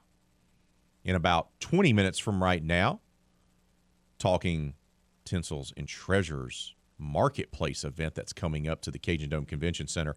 Maddie Pierce will be joining us. That's all coming up later on on this edition of RP3 and Company. But right now it's time for us to kick off hour number three, talking all things black and gold. The improbable win. How did it happen? Can he actually believe that it happened? And now the team has to gear up for yet another divisional opponent, this time inside the Caesars Superdome on Sunday when New Orleans welcomes in Tampa Bay. To break it all down for us is the man from CrescentCitySports.com, their award winning columnist, reporter, and a man who's got more dance moves than you can even think about. Les East. Les, good morning to you, brother. How are you today, my friend? I'm doing well, Raymond. How are you? I'm doing great, bud. Okay, so when it so the clock turned to the fourth quarter for Sunday's game, you're sitting there and you're probably watching it and covering it for CrescentCitySports.com. What's going through your mind? Like, just what's what's going through your mind of going? Well, I can go ahead and write my lead because this one's done.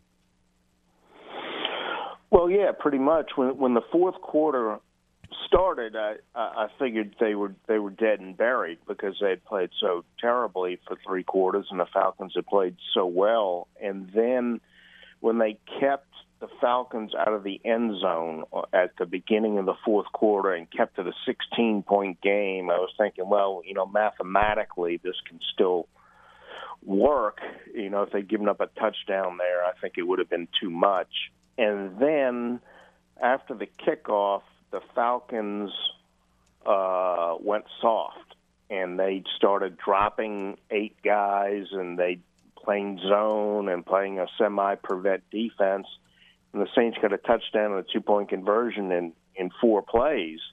And after that happened, you could just sense that everything changed. And all of a sudden, I thought, uh, then they, they actually had a chance. And uh, of course, they had to do a, a million other things before they actually got the victory. But that little sequence there where the Falcons went soft and the Saints went hurry up uh, just changed everything, and the Falcons could never get it turned back in their direction. It was remarkable how quickly it changed.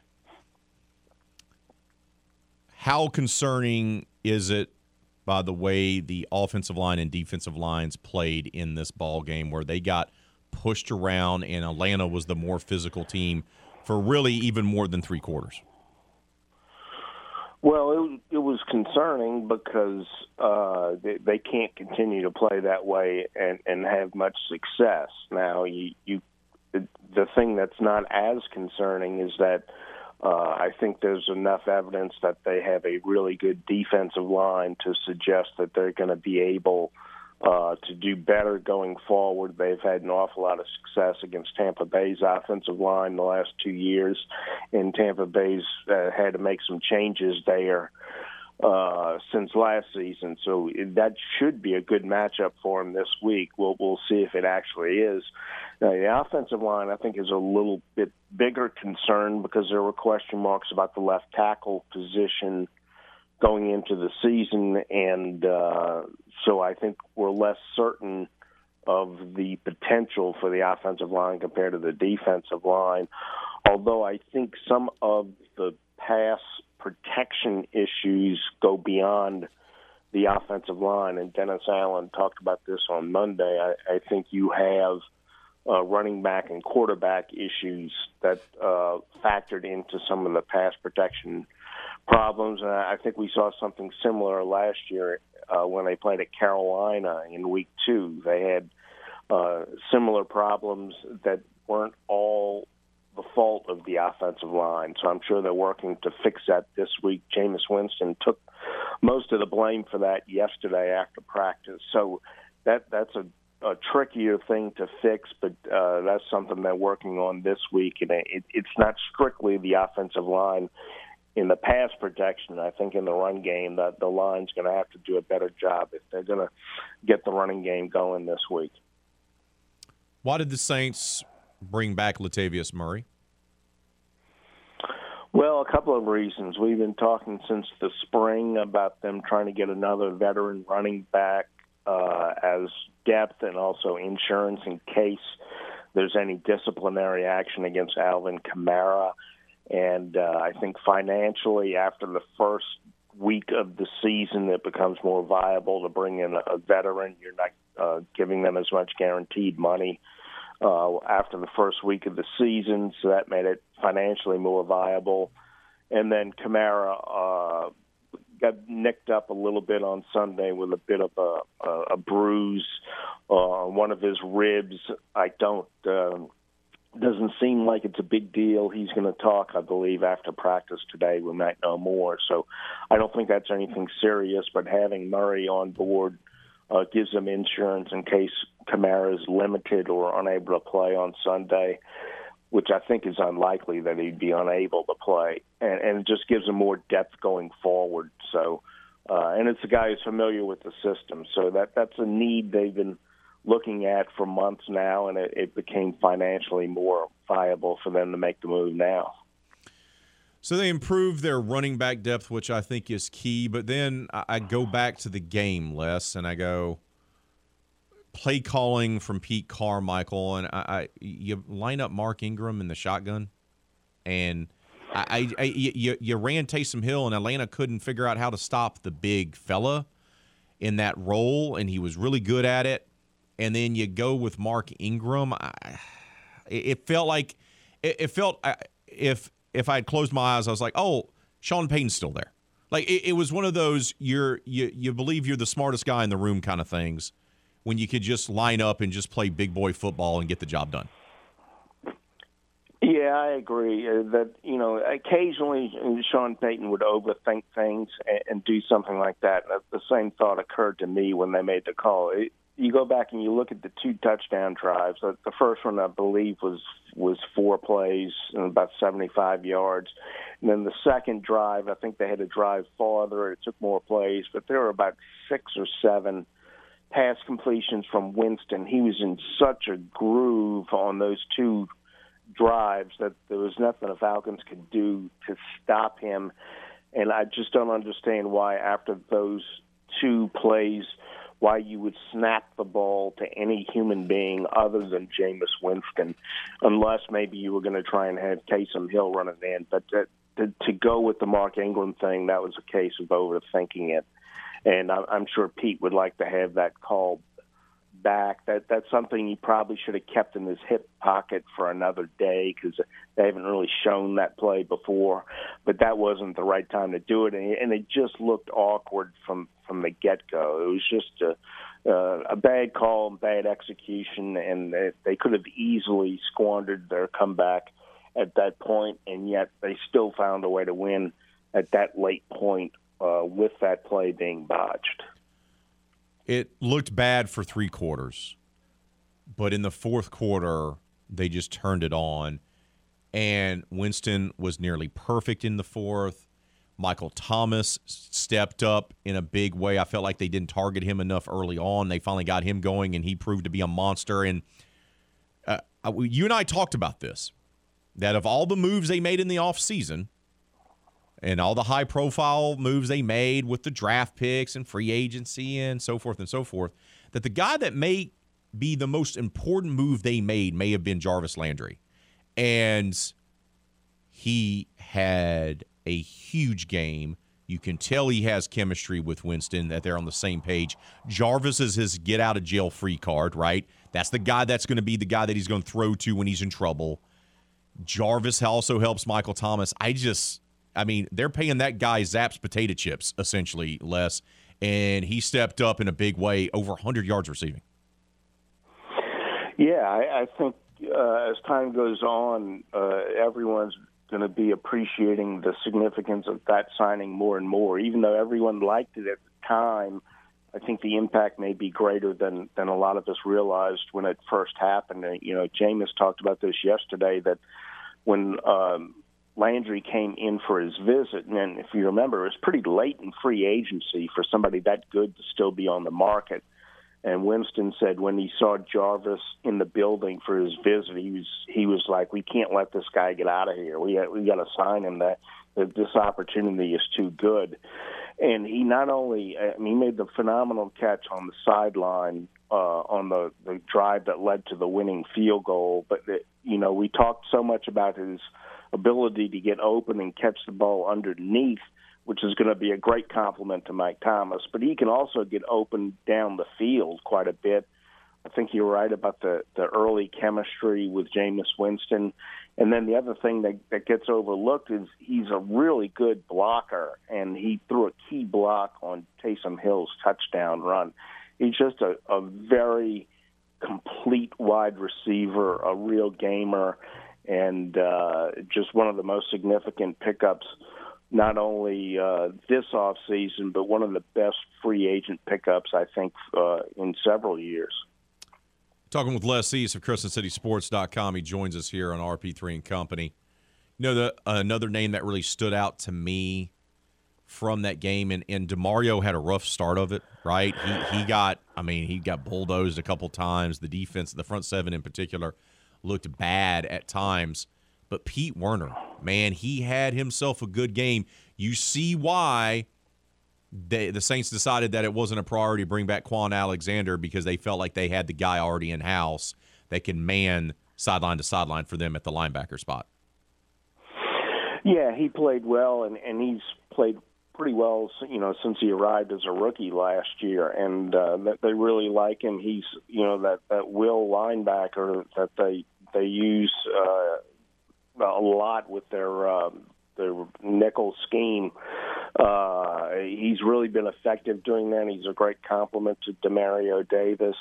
You know, I think one of the problems that the defense had up front, and I think even Davis, as good as he is, may have had this problem a bit, is the starters played so little in the preseason that that just wasn't a lot of contact. And they ran into Cordarrelle Patterson, who's just such a physical runner. And I think at times the physicality of the game uh, was more than they were really up to based on limited action in the preseason. But that didn't seem to affect Werner a whole lot, who did not play much in the preseason. He was nicked up on almost all of training camp. He's not the most physical player. He gets by more on speed than physicality. And yet, uh, he made a lot of plays because he was uh, in the right place at the right time. Very smart player and uh, really pursues to the ball extremely well. All right, let's turn the page and let's talk about this week's matchup. Tampa Bay comes to town Les, and their offensive line is is hobbled. They got a guy, a starter that's going to be a game time decision. Uh, Chris Godwin's probably going to be a game time decision. They're all pro wide receiver. They still have Tom Brady and company, and Leonard Fournette ran like a madman against Dallas. But they also had to settle for a lot of field goals. And we know how this series goes between the Saints and the Bucs since Tom has been there. Give me your key to a victory this Sunday inside the Caesars Superdome. Well, the Saints are going to have to do what they've done with the the last four games, regular season games against Brady. They've actually won seven straight regular season games against the Bucs, four since Brady's been there, and what they've done is they've pressured Brady. They've sacked him, I believe. Uh, they they generally average about three sacks per game and about two or three takeaways from Brady in those four games. They've gotten pressure on him, uh, gotten him to the ground, disrupted his rhythm, and uh, forced turnovers. And they they're going to have to do that again. You know, three Buccaneers wide receivers that they're top three, Godwin and Russell Gage from LSU and uh, Julio Jones all missed practice yesterday. I, I think at least one or two of them will be able to play uh, on a uh, on Sunday. Although I don't know how healthy they'll be. The left tackle missed practice, so you know we'll see who's actually out there for the Buccaneers. Uh, so they, they're beat up a little more so than the Saints at this point. But they played really well against a good Cowboys team on the road the other night. So I I think if the Saints can uh, harass Brady the way they've done the last two years, then that's the formula for success. But if he's able to operate with uh, without that kind of pressure, uh, the the Saints defense is going to have a hard time slowing them down. I think even with the injuries, Fournette had over 100 yards on Sunday night, and the Saints gave up uh, 201 yards to the Falcons. So a lot of that was from Marcus Mariota, and Brady doesn't present that same challenge. Les, appreciate your time as always, brother. Enjoy covering the game on Sunday, and we'll talk to you next Thursday, my friend. Thanks, Raymond. We got to take a timeout. Don't forget to vote on our poll question of the day. Leave your comments on Facebook and Twitter. What are the chances? Do you like the chances of LSU taking down Mississippi State inside Tiger Stadium on Saturday? We want to hear from you. Get those comments in. We'll continue to update it throughout the final hour of today's show. But look, are you ready for week two of Thursday Night Football? Because it's tonight. Los Angeles Chargers, Kansas City Chiefs, AFC West Showdown. Get ready for the week of touchdowns, big plays, and even bigger wins with DraftKings Sportsbook, an official sports betting partner of the NFL. New customers can bet just $5 on any football game and get $200 in free bets instantly. 200 Download the DraftKings Sportsbook app right now. Use promo code 1037GAME to get $200 in free bets instantly when you place a $5 bet on any football game. That's code 1037GAME only at DraftKings Sportsbook, an official sports betting partner of the National Football League. Must be 21 years of age to play physically present in Louisiana. Select parishes only. Bonus issued as a free bet. One early win token issued at opt in. Moneyline bets only. Deposit and wagering restrictions do apply. Eligibility and terms can be found at DraftKings.com slash football terms. Licensee partners Golden Nugget Lake Charles. And if you got a gambling problem, call 1 877 770 STOP. Coming up next, we're going to talk about a great event here in Acadiana coming up. Involves tinsels and treasures. It's never too early, fellas, to get your Christmas shopping out of the way. Maddie Pierce will be joining us coming next, right here on the game 1037 Lafayette, 1041 Lake Charles, Southwest Louisiana Sports Station, and your home for the LSU Tigers in Houston Astros. It's never a bad idea to go ahead and get your holiday shopping done early. Trust me on this. You don't want to be standing there holding the bag, so to speak, trying to scramble to find your loved one a gift, you know, three days before Christmas Eve. Why not take advantage of a great local event that also helps raise money for the community?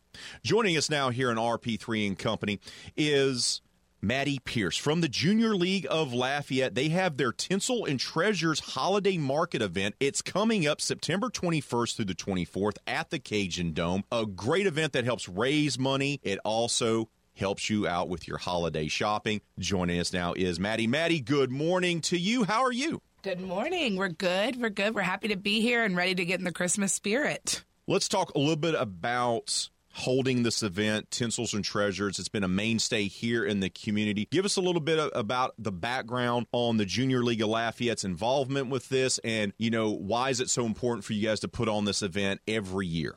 Yeah, absolutely. So um, we started this about 34 years ago. It's basically shopping for a cause. Every um, dollar that we make from tickets, events, all of the things, um, it goes right back into our community. We work with several different um, scholarship programs, Boys and Girls Club, Lafayette Parish School Systems, and so much more. So it's it's important because this is our biggest fundraiser to give back to the community. Now, obviously, you guys have been holding this event now for three plus decades. Like everyone else, the last couple years have been interesting when it comes to holding events and everything like that. But it seems like we've now gotten back to a, a, a level level of normalcy and everything like that. And it seems like for me, just from being someone who lives here locally, maybe, I don't know, even more enthusiasm now than there was before yeah, for sure. We're back um, full force this year. So we have our children's event back in person. It's been virtual the last two years.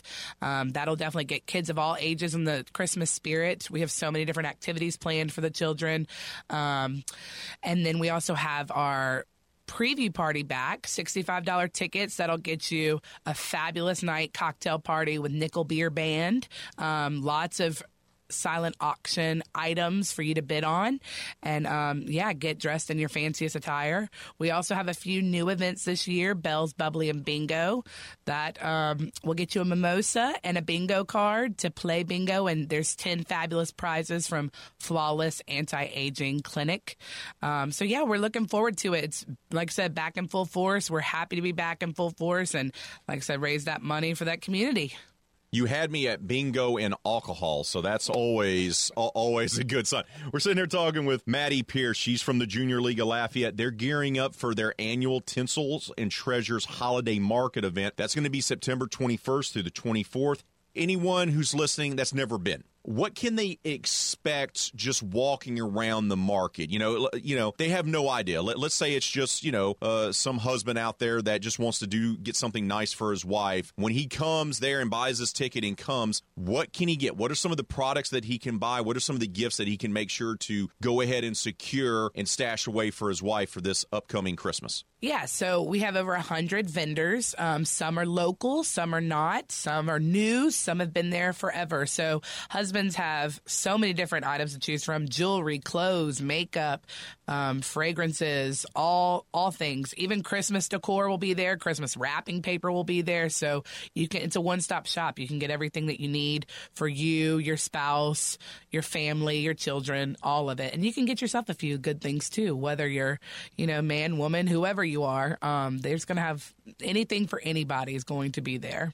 Let's talk about obviously the revenue generated here is going to help to go to some good causes uh, here locally in the community. What are some of the causes that the Junior League of Lafayette likes to donate to using the Tinsel and Treasures Holiday Market event as kind of the source of those those funds, so to speak? Yeah, so we have a scholarship program that we just started this year for girls um, in high school. Um, we have the Diaper Bank of Lafayette that's partnered with some of the local hospitals. Um, we also work with the Boys and Girls Club, Lafayette Parish School Systems. We do grants for several different organizations throughout the community. Um, so yeah, I mean, there's lots that I haven't even listed, but you know, your main your main organizations in Lafayette, we are somehow involved in, whether it's um, financially or physically. We are involved with helping the community however we can. Now, I have to ask you because I think I know the answer, but I was always taught not to assume. So I'm just going to go ahead and ask. You guys have this event in late September. You know, I know going to any store right now, it's nothing but fall, fall, fall, Halloween, Halloween, Halloween. And then as soon as that turns, it's time for Thanksgiving and then Christmas. Do you guys always have the event in September because you feel like that's kind of the sweet spot, so to speak, before everything gets dominated by Halloween? You guys have your event and have the opportunity to celebrate Christmas and also put the focus on that that holiday because if you don't do it then, I assume you really don't have that many options once the calendar turns to October. Right. You know, fall's a very busy time between football and, um, yeah, all the fall things. Uh, Halloween, like you said, Thanksgiving, fall break, all of it. So this is, like you said, the sweet spot. You assumed correctly. Um, it start, you know, just to get you early prepared um, because you know it, it comes up quickly. So, um, yeah, it, it just kind of gets you going and helps all those people that are organized and people that aren't organized. But they also have things there that aren't um, Christmas related. Like I said, you can get anything from clothes, they'll have Halloween things. Um, the merchants are good about a wide variety of items you can buy, whether it's Christmas themed or not. Don't forget about the mimosas and the bingo. I just want to I just want to say that that that caught that caught my ear right there. Uh, we're wrapping up our conversation with Maddie Pierce. She's the uh, with the Junior League of Lafayette. Tinsels and Treasures Holiday Market event is coming up September 21st to the 24th at the Cajun Dome. Why is it important? Why is this such a special thing to come to for those days and experience what you guys do with Tinsels and Treasures? Yeah, so like I've said, it's going to get you in the Christmas spirit regardless, but also it's shopping for a cause. Many causes at that.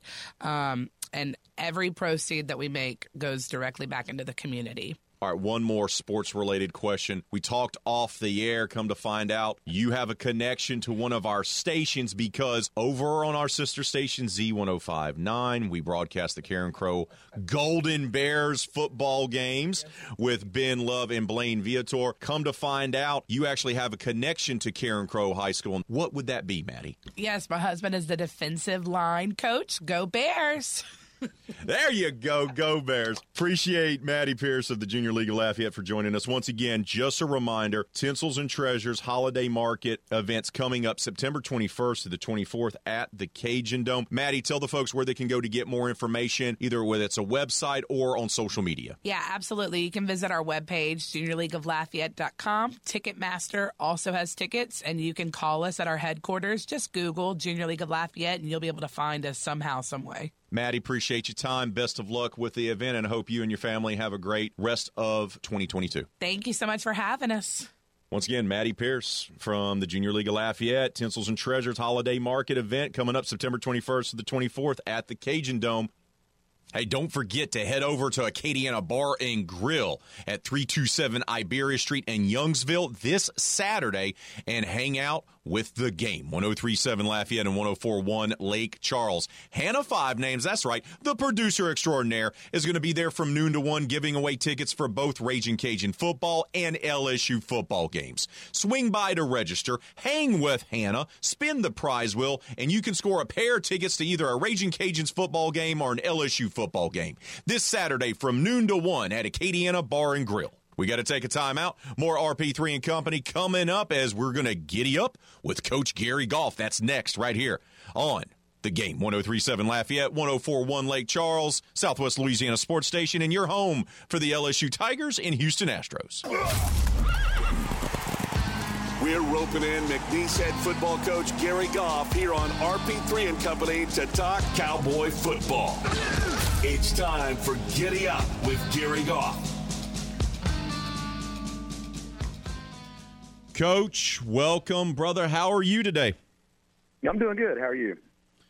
I'm doing great, man. I'm doing great. Must be uh, feeling pretty good. Uh, finally, get to have a game week where you don't have to leave Lake Charles and you get to play under the lights in front of the home crowd. How exciting is it for y'all's first home game this week? Oh, very exciting. We're, we're tired of these trips where we're getting back at two in the morning or five in the morning. So uh, we're excited to be home and uh, first game in the hole under lights in a long, long time. So, uh, and many of us our first time. So we're very excited about it. Coach, let's go, let's go back to last week because I know in the opener when we spoke afterwards, you know, you were pleased with uh, the effort that was there. Just some of the execution was off, and you guys were able to hang tough with a team that had played for a national championship the prior season. And last week, you guys lose 52 to 10 to Rice. I know you expressed your disappointment afterwards and that you were a little surprised. What was the biggest thing that maybe caught you off guard about the performance of your team on the road in Houston last Saturday?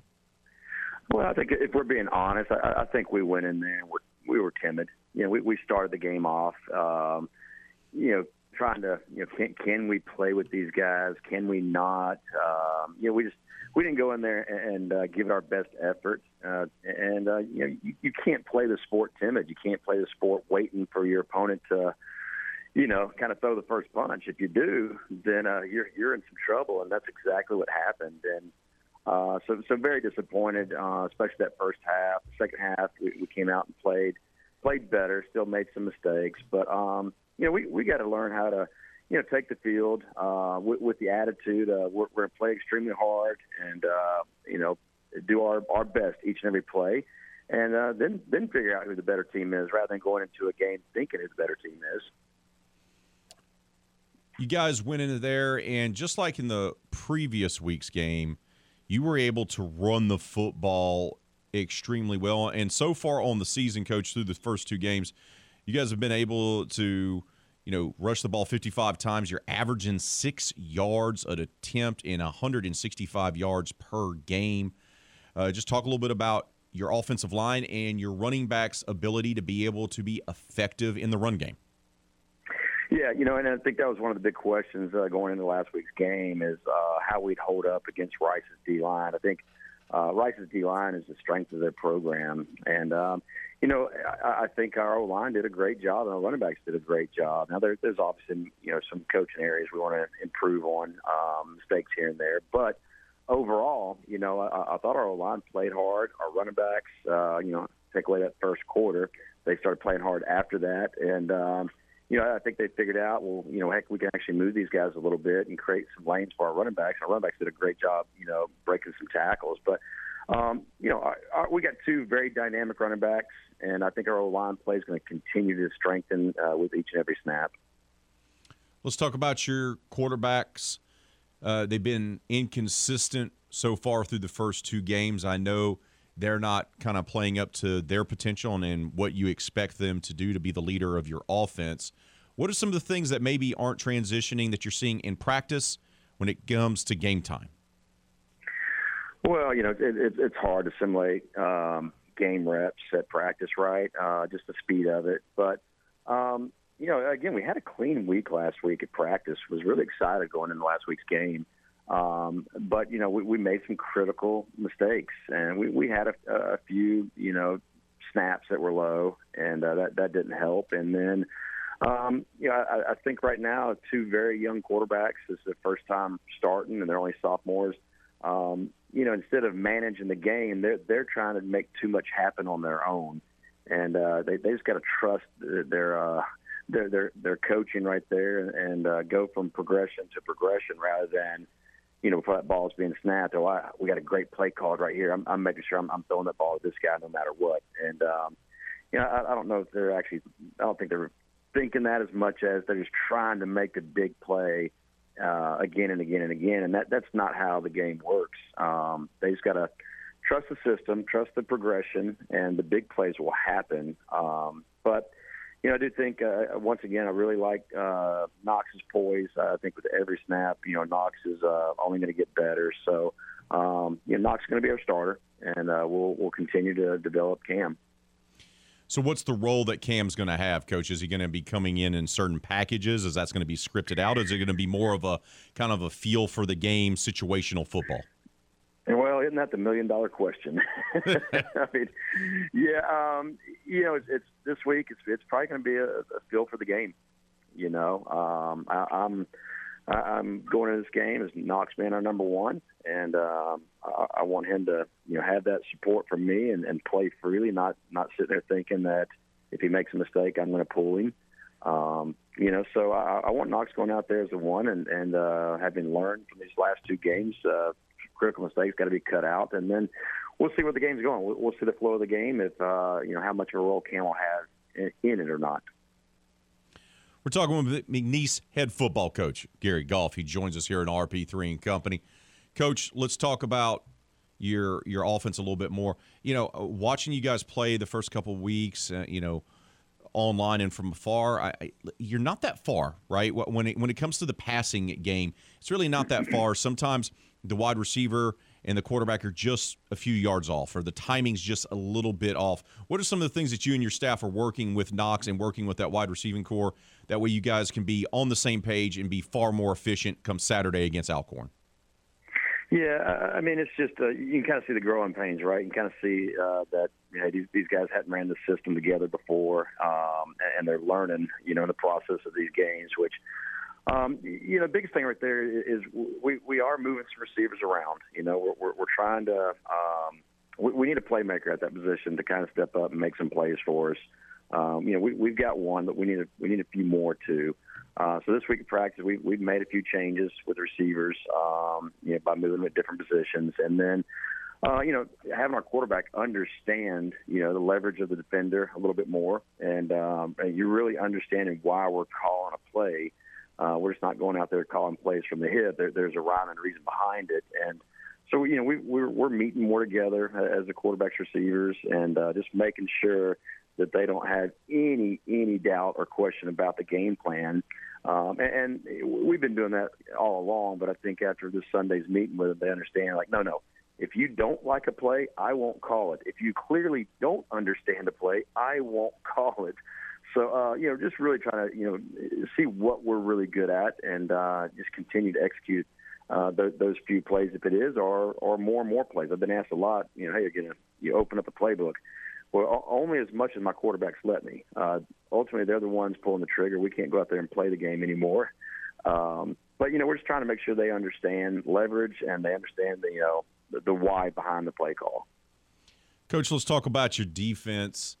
You know, we talked about how effective you guys are able to run the football, and teams are really kind of running the football against you. Now, part of that is because they get ahead and then they're just wanting to eat clock and kind of wear down your defense. So that's part of it.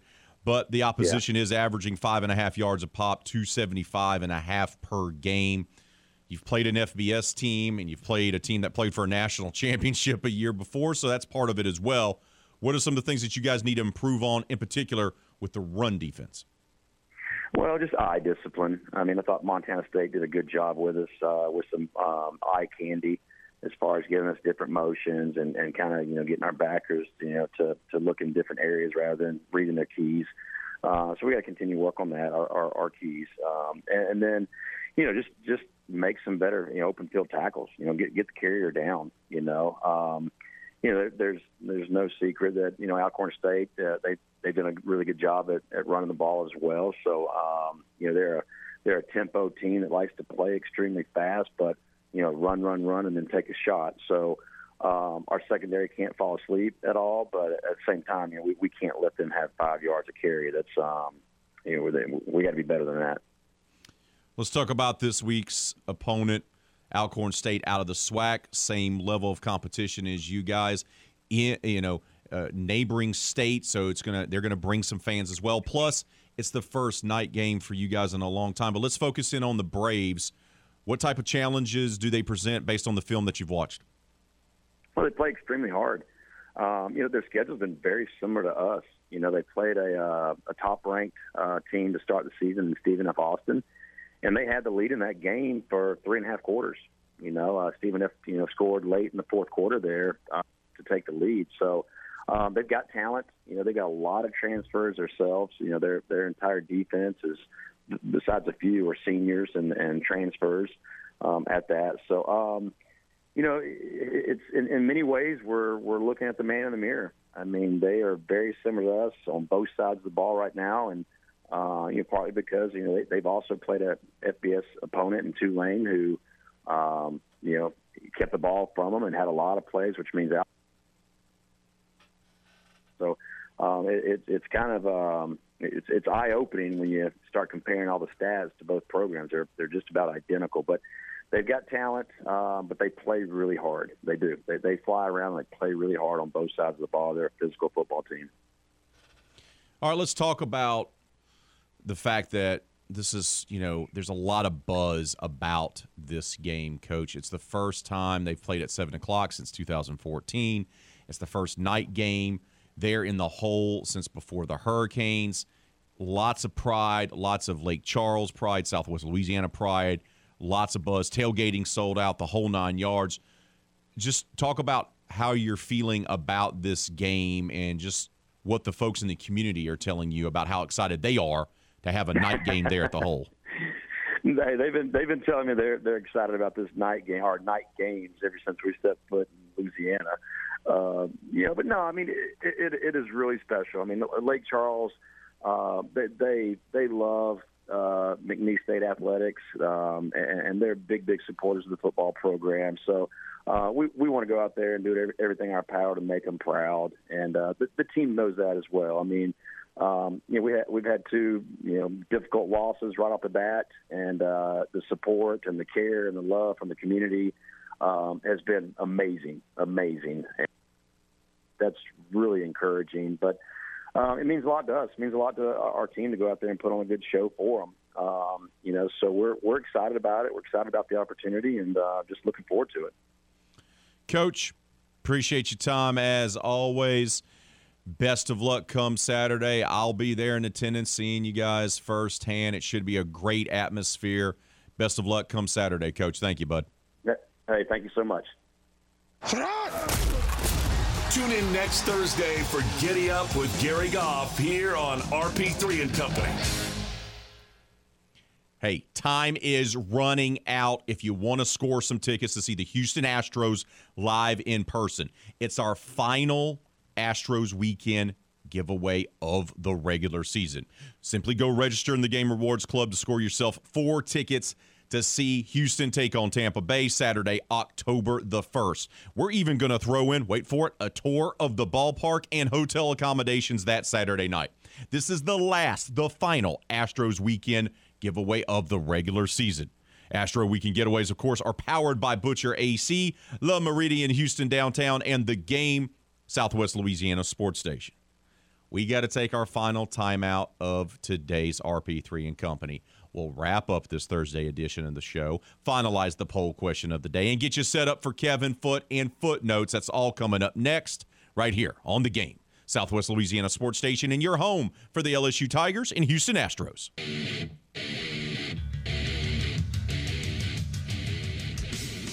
Are you ready for week two of Thursday night football? Los Angeles Chargers, Kansas City Chiefs, AFC West showdown. You can get ready for the week two of touchdowns, big plays, and even bigger wins with DraftKings Sportsbook, an official sports betting partner of the NFL. New customers can bet just $5 on any football game and get $200 in free bets instantly. If you want more action, everyone can experience the thrill of DraftKings early win promotion. It's simple. Bet on LA or KC to win. If your team leads by seven at any point during the game, you get paid instantly, even if your team loses. Download the DraftKings Sportsbook app today. Right now, use promo code 1037GAME to get $200 in free bets instantly. Just when you place a $5 bet on any football game. That's code 1037GAME only at DraftKings Sportsbook an official sports betting partner of the NFL. Must be 21 years of age to play. Physically present in Louisiana. Select parishes only. Bonus issued as a free bet. One early win token issued at opt in. Moneyline bets only. Deposit and wagering restrictions do apply. Eligibility and terms at DraftKings.com slash football terms. Licensee partner is Golden Nugget Lake Charles. And if you have a gambling problem, call 1 877 770 STOP final results of the poll question of the day. How do you like LSU's chances of beating Mississippi State on Saturday inside Tiger Stadium? 49% of you say like their chances, 34% say don't like their chances, 12% say love their chances, and 5% of you say you hate their chances. Appreciate all of you who commented and voted on the poll question of the day. Also want to thank our caller. Shout out to Jamie. Shout out to Doug this morning. Also, want to take a moment to thank our guests Lee Sterling from Paramount Sports, Maddie Pierce for Tinsels and Treasures, Les East from CrescentCitySports.com, and Gary Goff, McNeese head football coach. That's going to do it for us. For the producer extraordinaire, Miss Hannah Five Names, I'm Raymond Partsch III, better known as RP3. We'll do it all again tomorrow, 6 to 9. But until then, be safe out there, be kind to one another. Kevin Foot and Footnotes is up next right here on the game. Southwest Louisiana Sports Station and your home for the LSU Tigers and Houston Astros.